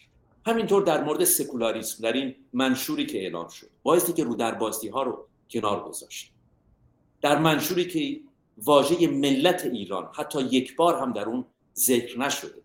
بنابراین اگر آدم‌هایی نمیتونن دو صفحه علمی بنویسن، شایسته نیستن و باز این رو در بایستی ها رو کنار گذاشت. و واقعا در علم هم همینطور هست. در پروژه های بزرگ جای برای فریبکاری نیست، در پروژه های بزرگ جای برای چپ و راست رفتن نیست. و در پایان این رو بگم که دختران ما موجی رو ایجاد کرد. روی این موج رهبران ساختگی اپوزیسیون موج سواری میکنه و وظیفه ما این هست که مرتب چراغ راه جوانان خودمون باشیم. امید من به جوانان ایران هست، به خاطر دموگرافیک ایران ما دارای 17 میلیون جوان هستیم، 3 میلیون دانش آموز، 14 میلیون دانشجو. هیچ کشوری این دموگرافیک رو نداره. ژاپن نداره، جامعه هست که زاد و ولد در اون پایین هست. ایتالیا پایین هست، سوئیس همینطور، بلژیک همینطور، فرانسه حتی همینطور، اما ایران ما نه. و شما جوانانی رو دارید که بسیار بیش از هر زمانی با تاریخ خودشون آشنا شدن، با زبان خودشون آشنا شدن و حتی به راحتی به یک زبان بیگانه صحبت میکنن، به راحتی، در حالی که هیچگاه در یک کشور خارجی نبودن. نگاه کنیم خبرنگارانی که با دختر خانم‌های ما مصاحبه میکنن به زبان انگلیسی به چه زیبایی پاسخ میدن. بنابراین خودشون رو در معرض علم و فرهنگ و آزادی قرار دادن. اون رو دارن دو دستی تقدیم به بزرگسالان میکنن، این رو دارن دو دستی تقدیم به ما میکنن. بنابراین من فکر میکنم که وظیفه ما روشنگری است. وظیفه ما چراغ راه بودن است. چراغ راه بودن، راه را خودشون پیدا خواهند کرد. ممنون هستم از همه شما، سپاسگزاری میکنم و به امید یک ایران آزاد و آباد. ممنون هستم. بله، خیلی سپاسگزارم و سپاسگزارم که این یادآوری رو کردین. ما اینجا همه هستیم برای روشنگری و اینجا دانشگاه روشنگران قادسیه است که به همت شاهرخ نازنین شرف هنر ایران بنیانگذاری شده. بنابراین هر کدوم از ما ممکنه در خارج از اینجا، مثلا من آتئیست باشم، دیدگاه سیاسی خودم رو، دیدگاه دینی خودم، اما اینجا همه برای روشنگری هستیم، برای آزادی و آگاهی. دکتر ایجادی گرامی در خدمتتون هستم. نوبت پایانی شما رو میشنوم، البته بعد جنبندی هم هست. بله، بسیار متشکرم. همه عزیزان میدانند یکی از سوره های قرآن، الروم، از اینکه ایرانی ها پیروز شدند بر رومی ها بسیار بسیار دلگیر و ناراحته و قرآن اعلام میکنه که بالاخره به زودی ایرانی ها مغلوب خواهند شد. این درس بزرگی هست برای همه ایرانی ها که بدونن اون کتابی که برای اونها مقدس هست خواهان شکست ایرانیان است و بنابراین افتخاری ندارد در این که در درون قرآن و محمد و علی باقی بمانید. اینها رو نمیتوانید از یاد ببرید. ما میدانیم همه آخوندها سعی کردن بپوشانند، همه نواندیشان سعی کردن بپوشانند. ما میدانیم که این کتاب کتابی است در برگیرنده آیات علیه ایران و آیات جنایی و به همین خاطر من نظرم این است که در یکی از این اتاق‌ها هم مطرح کردم که همون گونه که کتاب نبرد من هیتلر دارای ماهیت جنایی بود، چرا کتاب هیتلر رو بخوانید، میگوید به عنوان نمونه که یهودیان مانند طاعونی هستند و او میگوید من نفرت دارم از اونها. خب ای عزیزان، ماها میدانیم در درون قرآن صدها بار ضدیت با بشر، ضدیت با برابری، ضدیت با زن، ضدیت با دیگر اندیشان و دیگر فکران همیشه و همیشه تکرار شده است. اینکه اونها کشته بشوند، در درون جهنم یافتن، دست و پاشون قطع بکنند، غیر و غیره، این چیز به اصطلاح فرعی نیست. حال ما میدانیم این مبارزه ما یک مبارزه فرهنگی است. باید به خودمون و به نسل‌های دیگر بنشون بدهیم که ماهیت این کتاب در راستای سربلندی فرهنگی ایرانیان نیست. ما نمیتوانیم خاموش بشیم و به همین خاطر هست که اندیشه کردیم و معتقد هستیم که باید علیرغم تمام خطرهایی که ممکنه وجود داشته باشد در این راستا کاری رو که از جمله دشتی ها کردند، هدایت ها کردند، باید ادامه بدهیم و فراتر از اون باید ادامه بدهیم. دشمنان روشنگری بسیار زیاد هستند در ایران ما اکثریت و همچنین در خاورمیانه و جهان و در ارتباط با خود مسائلی که مربوط به قرآن و آیه های جنایتکارانه در درون قرآن هست. تمام جهان غرب مگر چنین استدلالی دارد؟ به هیچ وجه. زیرا متاسفانه ترسی که در جهان غرب نیز وجود دارد علیرغم تاریخش در راستای مدرنیته و آزاداندیشی چنین حرفی رو نمیزند. حال آنکه در ارتباط با نبرد من چنین گفت. بله، ما وظیفه داریم که نشان بدهیم که چرا این کتاب در واقع جنایتکارانه هستش. این که ما صحبت از این کتاب میکنیم، این بحث ما در ارتباط با شهروندانی که دارای دینهای گوناگون هستش نیست. اونها خود متاسفانه قربانی این نظام ایدئولوژیک هستند و اون هم البته کوتاه نمیاییم، نباید بیاییم. این که بگوییم بله بگذارید همه انسانها نظرشون رو بیان کنن و نظراتشون قابل احترام هست، نه، نظرهایی که قابل انتقاد هست قابل انتقاد هست، نگوییم که قابل احترام هست. انسان، حرمت انسان، کرامت انسان قابل احترام هست و نه ایدئولوژی های گندیده‌ای که در ذهن انسان ها تنمبار شده. اون رو گوش بکنید و بگویید احترام بگذارید. نخیر، باید نقد باید کرد و به همین خاطر از نسبت به اسلام ما کارمون نقده، همه جانبه نقده. این نکته اول. نکته دیگری که میخواستم مطرح بکنم، ببینید عزیزان، با توجه به همون پرسش اصلی که مطرح شده، بالاخره آیا یک ایرانی میتواند مسلمان باشد؟ ما میدانیم، برای اینکه جمله‌ای رو شاهرخ گرامی گفت در خطاب به من، به نحوی البته که ارتباطی داشت با حرفی که من در ارتباط با خامنه‌ای گفتم که این خامنه‌ای چه کسی هستش. این که عناصری ما میدانیم، افرادی ما میدانیم در طول تاریخ و از جمله در دوران صفویه از کشورهای عربی آوردن در درون کشور ما، از زمان تجاوز 1400 سال پیش و پس از اون در دوران صفویه، و برخی از این آخوندها کسانی هستند که در عراق متولد شده و بزرگ شدن. این درسته، ولی کم به هر حال یادمون باشه از نظر جامعه شناختی ما در جامعه‌ای به سر میبریم که این انسان‌ها متعلق به خانواده‌هایی هستند که شناسنامه ایرانی دارن، پدرشون مادرشون متعلق به این سرزمین و متعلق به این مردم بودن. و امروز هم اگر نگاه بکنیم روی به هر حال جمعیت زیادی در این ارتباط قرار میگیرن. پس بنابراین مسئله چیست؟ ما از زاویه بیولوژیکی نمیتوانیم برخورد بکنیم، ما از زاویه فرهنگی، از زاویه آسیب شناسی، از زاویه چی باید نگاه بکنیم؟ اینکه این انسانهایی که ما هستیم آسیب دیده هستیم، بیمار هستیم، از خود بیگانه شده ایم. چرا؟ به خاطر اینکه به اسلام در آمدیم. بنابراین مانند میوه‌ای هست که این میوه جنبه‌های مختلفی داره، ولی گندیدگی این میوه به ویژه از کجا میاد؟ از درون قرآن و اسلام میاد.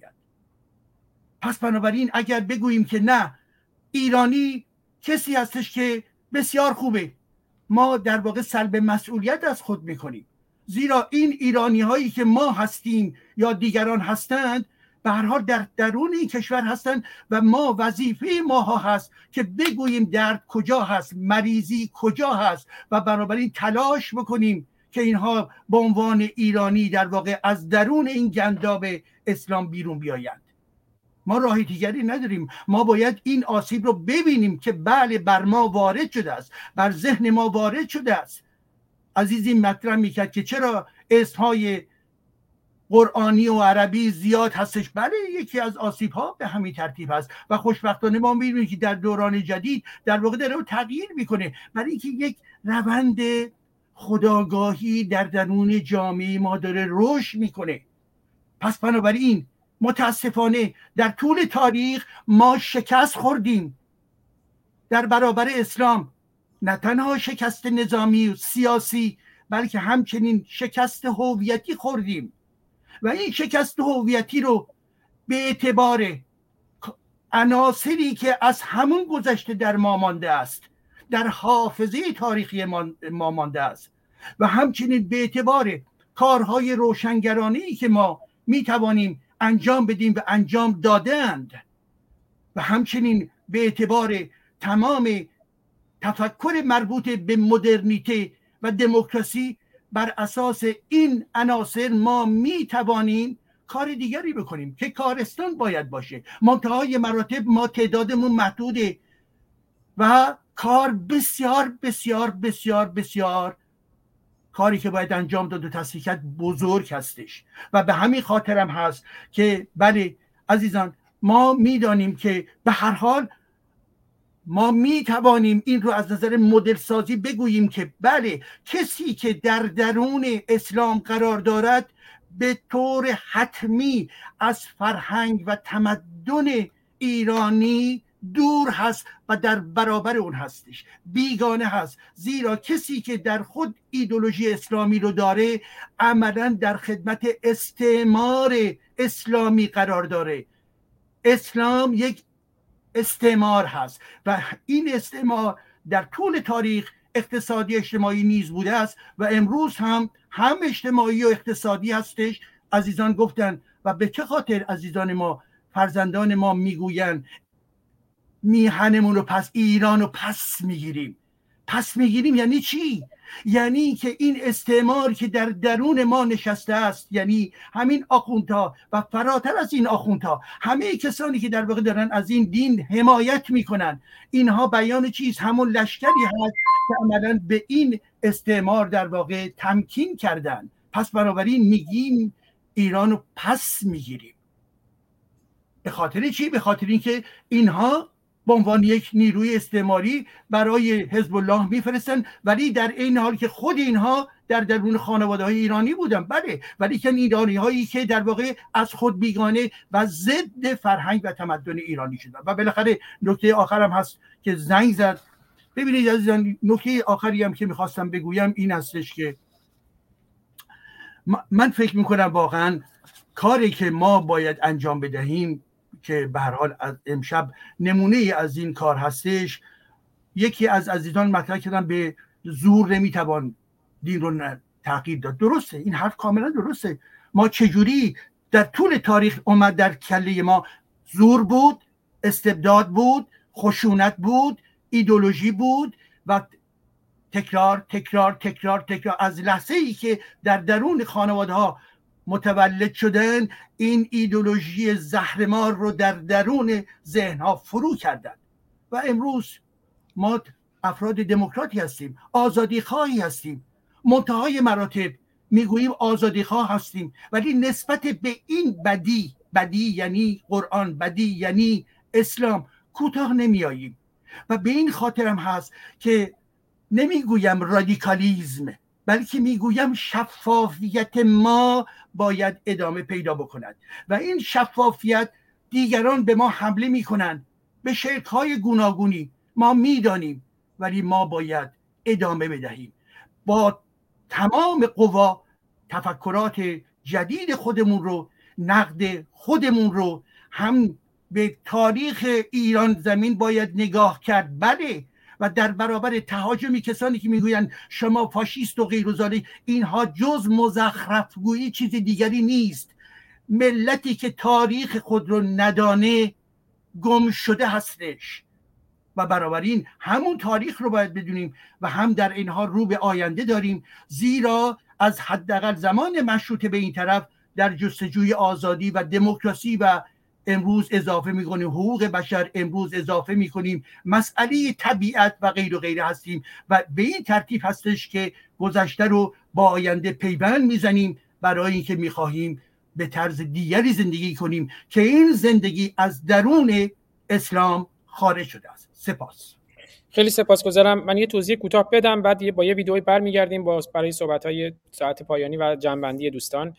فقط بگم من یه اشاره کردم ابتدای برنامه به سخنان شاهزاده رضا پهلوی در سال 88، بعد در کتاب زمان انتخابشون در سال 2018 منتشر شده، بعد گفتگویی که داشتم با تلویزیون من و تو تقریباً 2 ماه پیش و گفتگویی که داشتم با رادیو فردا هفته پیش و در همه این گفتگوها مواضعشون رو به تأکید تکرار کردن که یک مسلمان معتقد هستن و من هیچ قصد ارزش داوری نداشتم، هرچند ارزش داوری نوآوری‌های خودم مستقل انجام دادم. اما در این برنامه نکته من فقط این بود که به هومر گرامی بگویم که آقای شاهزاده رضا پهلوی که حداقل طبق نظرسنجی‌ها محبوب‌ترین چهره اپوزیسیون هست، مخالف شماست، مخالف دیدگاه شماست، مخالف دیدگاه ماست و بسیارانی ممکنه مخالف باشن و البته میلیون‌ها جوان ایرانی موافق دیدگاه ما هستند که هیچ ایرانی مسلمان نیست و هیچ مسلمان ایرانی نیست. می‌خواستم این قطبی نگری که در این مورد وجود داره و دو دیدگاه کاملا متضادی که اینجا وجود داره رو ترسیم کنم و قصدم اینجا نبود که در این برنامه بخوام حالا داوری خاصی داشته باشم. خودم هم سعی کردم کمتر در گفتگوها از بابت نظر خودم نظر خاصی رو مطرح کنم و جهت دهی خاصی داشته باشم. یک ویدئوی کوتاه ببینیم و برمیگردیم با ساعت پایانی برنامه و جمع‌بندی دوستان. خدای ما یکی از دخترانه، تمام کعبه اون قبر کیانه، برای ما پیامبر یعنی افکاری و مهسا رهبر و صاحب زمانه، برایم آیه اون رنگین کمانه، نمازم رو به قبر قهرمانه، هزاران سوره سارینا نوشته، غزال 100 حدیث و 100 فرشته، خدا دست مجید که شکسته، خدا نور ولی در خون نشسته، زبان رشت گشته رستم من، غم کرد و بلوچ و لر غم من، ندا سلطان خدای نازنینم، شده نیکا خدای روزمینم، امام زاده شده محسن شکاری، خدای من منوچهر بختیاری، شده پویا برایم 100 پیامبر، تمام آرزویم مرگ رهبر، برای من خدا یک چشم داره، خدا حتی به دینش خشم داره، خدا مونا نقیبه که غریبه، سراسر دین و ادیان یک فریبه. ما 5 برادران و خواهران که از یک پشتیم، در عرصه روزگار 5 انگشتیم، گر فرد شویم در نظرها علمیم، فرجم شویم بر دهانها مشتیم مشتیم مشتیم. شاهرخ نازنین، شرف هنر ایران و بنیانگذار دانشگاه روشنگران قادسیه، سخنی دارین در پایان عزیز دلیت؟ من یک بار دیگه سرفرازم به جوانان ایران که همکنون در خیابان‌ها ایستادگی می‌کنند. درود به شرف یکایکشون و همدل و همراهشون هستم و پیروزیشون رو از یزدان بزرگ، از اهورا مزدا خواهانم و یک بار دیگه سپاس دارم از یارانی که در کنار ما هستند و من این افتخار رو دارم که میزبانشون باشم و امیدوارم که در همه کارها ما پیروز بشیم و به نتیجه برسیم و صحبت دیگه ای ندارم. میکروفون رو در اختیار دوستان میگذارم و روشن باشید رفقا. روشن باشید شاهرخ نازنین و امیدوارم هر چه زودتر حال شما رو کاملا خوب ببینیم و آوازهای همیشگی شما رو بشنویم. هومر گرامی، سخن شما رو میشنویم در پایان. بله، من هم به کوتاهی سخن خواهم گفت که بیش از این زمان گرفته نشود. سخن از ایرانی بودن در میان بود و شاهرخ گرامی گفتند که آخوندها از کجا آمدند. در این زمینه سخن بسیار بسیار فراوان هست ولی من کوتاه خواهم گفت. شاهرخ جان، ایرانی بودن به این نیست که کسی از کجا آمده است به ایران. آقای بازرگان یک ایرانی بود، در ایران زاده شده ولی از دید من ایرانی نبود. پروفسور ریچارد فرای یک آمریکایی بود ولی از دید من یکی از گرامی ترین مردم ایران بود. او ایرانی بود اگرچه در آمریکا زاده شد ولی از اونجایی که مهر ویژه به ایران داشت، به ایران رو آنگونه دوست می داشت که حتی شبی نیمه شب به من زنگ زد، من رو از خواب بیدار کرد، گفت عمر خبر خوبی برات دارم، مژده‌ای برات دارم. گفتم مژده چیست؟ گفت خواسته بودم که اون زمان آقای احمدی نژاد بود بر سر کار، که آقای احمدی نژاد و رهبر هر دو پذیرفتند که من پس از مرگم جنازه من رو به ایران ببرند و در اصفهان در کنار آرامگاه پروفسور پاپ به خاک بسپارند. این مرد بزرگ آرزو داشت که در خاک ایران به خاک سپرده بشه. یک نمونه دیگه به شما بگویم. عبید زاکانی که مایه سربلندی همه ما ایرانیان است، می‌دونید که عرب زاکان و زاکانی نام تبار او، یکی از تبارهای یا تیره‌های عرب. این مرد از اون تبار بود و زاکانی‌ها از بد روزگار بسیار هم بر ما مردم ایران ستم ورزیدند. به ویژه در خانواده‌ها در خانه یک ایرانی مانش می‌گزیدند و به زن خانواده و دختر خانواده تجاوز می‌کردند. عبید از آنها بود. ولی هنگامی که در ایران ماندگار شد، با فرهنگ ایران آشنا شد، یک ایرانی شد. ولی بازرگان و بازرگان‌ها یا عبدالکریم سروش‌ها که در ایران زاده شدند، شاید زادمانی در پی زادمانی دیگر، اینها ایرانی نیستند. از این دیدگاه میخوام بگویم که بها ندهیم به اینکه چه کسی در ایران زاده شده است. پروفسور گرد گروب آلمانی در آلمان بود، یک موزه ایران شناسی از خودش برپا کرد. سال 1998 مهمان من بود در سیدنی استرالیا در دومین همایش بزرگ ایران شناسی که من برگزار کردم.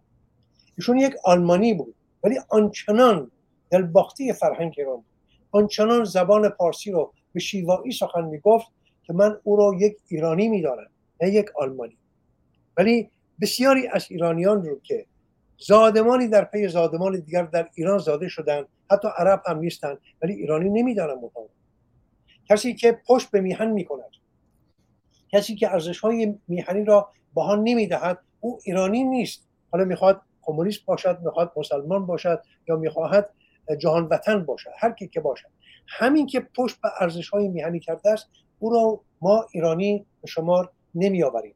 ولی بس بسیارانند کسانی که در سرزمین‌های دیگر زاده شدند، آمریکایی، آلمانی، فرانسوی، انگلیسی، که اینها رو ما میتوانیم ایرانی به شماریم، شهروند ایران و بهشون ببالیم، همون گونه که من به راستی میبالم به پروفسور ریچارد فرای، او رو بزرگترین ایرانشناس صده 20 نام دادن و برازنده او بود. اگر او نبود و دیگرانی مانند او نبودن، ما بسیاری از رازوارگی‌های دست کم هخامنشیان رو نمیشناختیم. آنها بودن که رنج بسیار بر خود هموار کردند. بسیاری از فرانسوی‌ها بودن که اوستای ما رو باز یافتند و به ما بازش دادند. اگر آنها نبودن، اگر کوشش پیگیر فرانسوی‌ها و دیگران نبود، ما امروز اوستا را نداشتیم. بنابراین نمیتوان گفت که چه کسی در ایران زاده شده است، چه کسی در ایران زاده نشده است. نکات دیگری هست که در نشست آینده خواهم گفت، ولی اگر پروانه بدهید من باید از پیشگاه شما بروم و همه شما خسته نباشید میگویم و پاینده باشید، تندرست باشید، شادان بمانید و در پیکار بمانید برای آزادی ایران. بدرود تا نشست. نوروز رو به شما پیروز میگم هومر نازنین.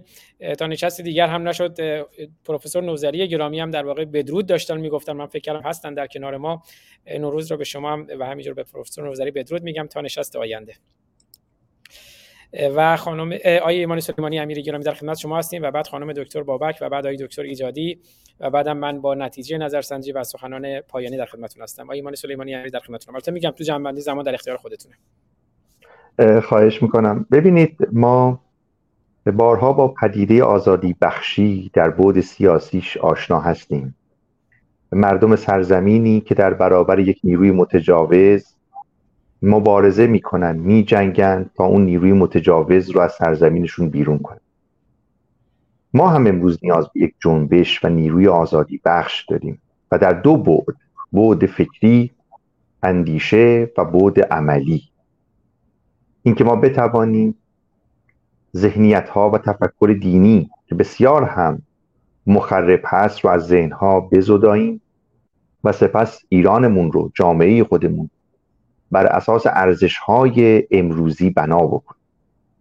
بنابراین وظیفه و کار و مسئولیت زیادی هم وجود داره و هم باید اون رو پذیرفت با همه دشواری، و آن این که برای مردممون ذهنی استدلالی و منطقی بسازیم و بعد از اونها بخوایم باورهای خودشون رو در حوزه‌های مختلف اجتماعی، اعتقادات، دانش‌ها در اون ظرف قرار بدن و ببینن آیا مناسب شأن و شخصیت و ارزش‌های امروزین اونها هست یا نیست.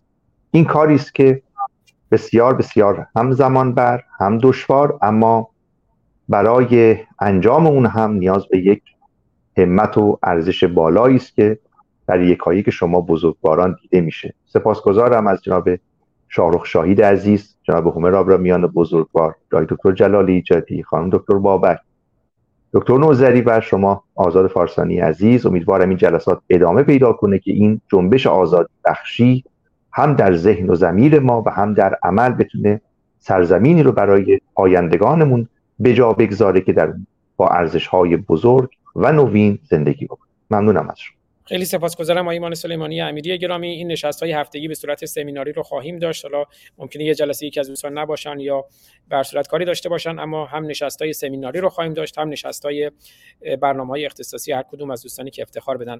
خانم دکتر میترا بابک، میدونم خیلی دیر وقت شما هم هست، هستم شرمندم، بفرمایید. نه خواهش می‌کنم، خوشحالم که در کنارتون هستم.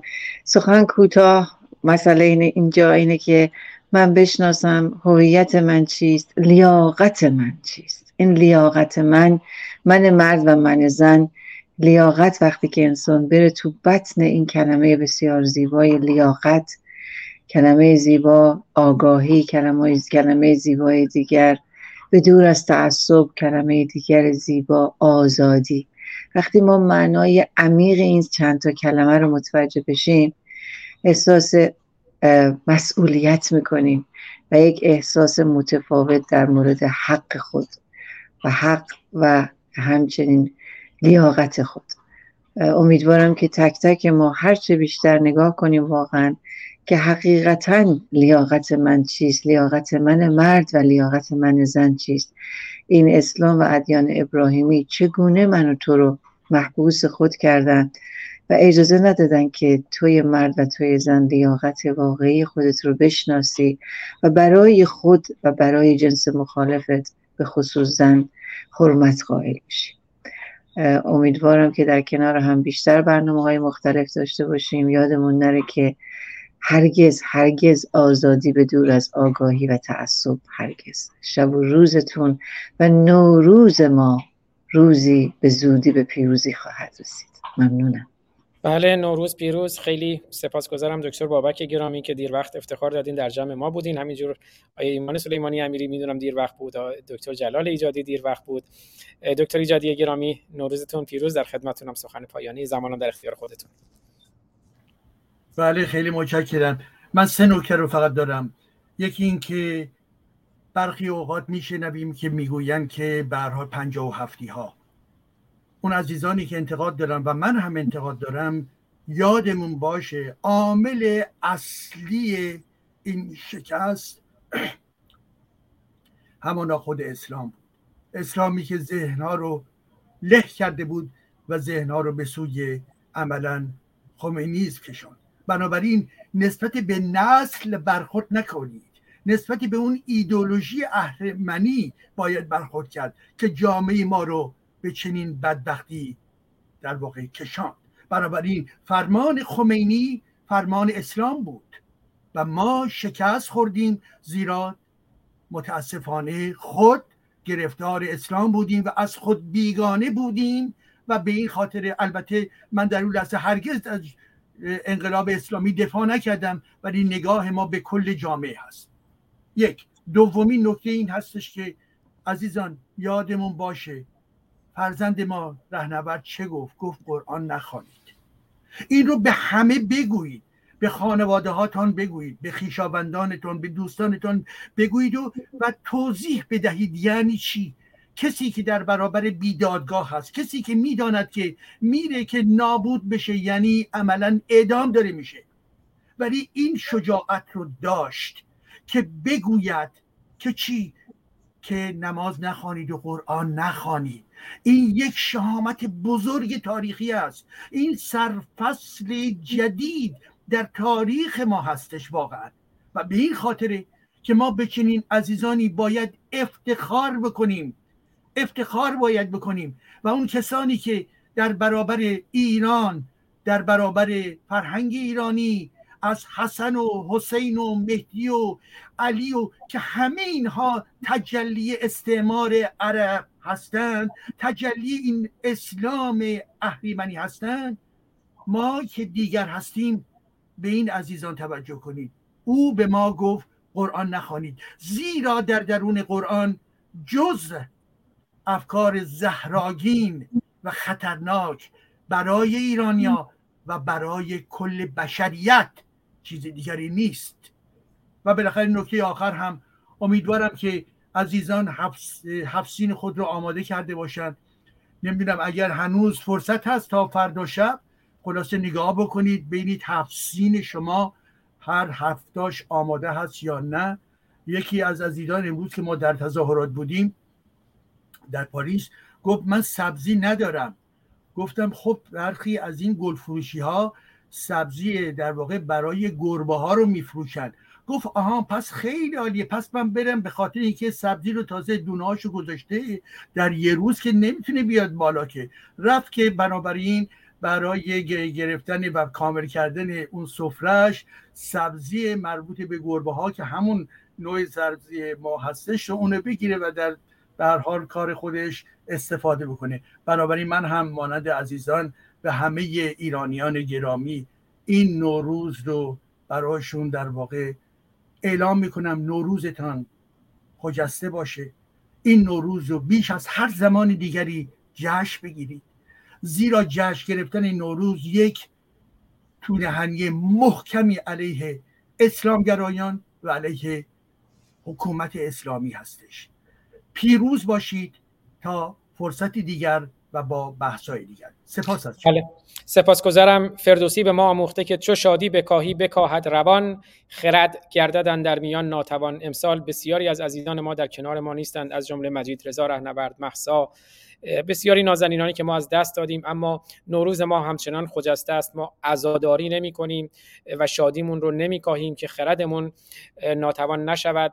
آریان گرامی مدیر برنامه‌های شاهرخ نازنین، دیدن کلیپی گذاشته بودن در کانال تلگرام شاهرخ در مورد همین عزیزان و گاهنامه نوروزی ایرانی با عکسی از این عزیزان رو ببینیم و بعد کلیپ خیلی کوتاهی از خانه تکانی ایرانیان که الله تکانی است و بعد برمیگردیم نکته پایانی رو عرض می‌کنم و برنامه رو پایان می‌دیم.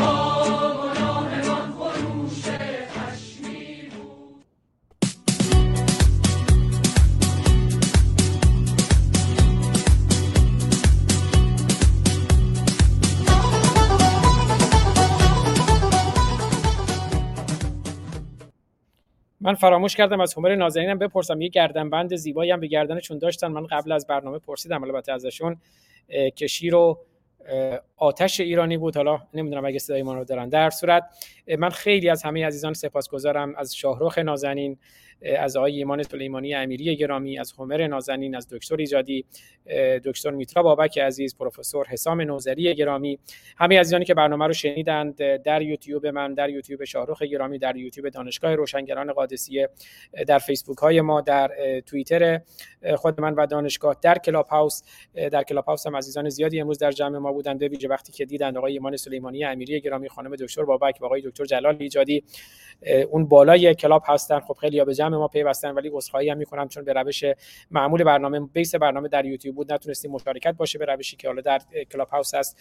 اما مجموعاً حدود 2300 نفر در کلاب هاوس سخنان نازنینان رو شنیدن، حدود 1100 تا کامنت گذاشتن، بسیاری کامنت هایی که در یوتیوب گذاشتن، نظرسنجی که ما در یوتیوب گذاشتیم رو نتیجهش رو میبینیم. حالا خیلی هم پیدا نکردن اما نتیجهش رو میبینیم. این نتیجه نظرسنجی در کانال یوتیوب خود من هست که رفرش کنم.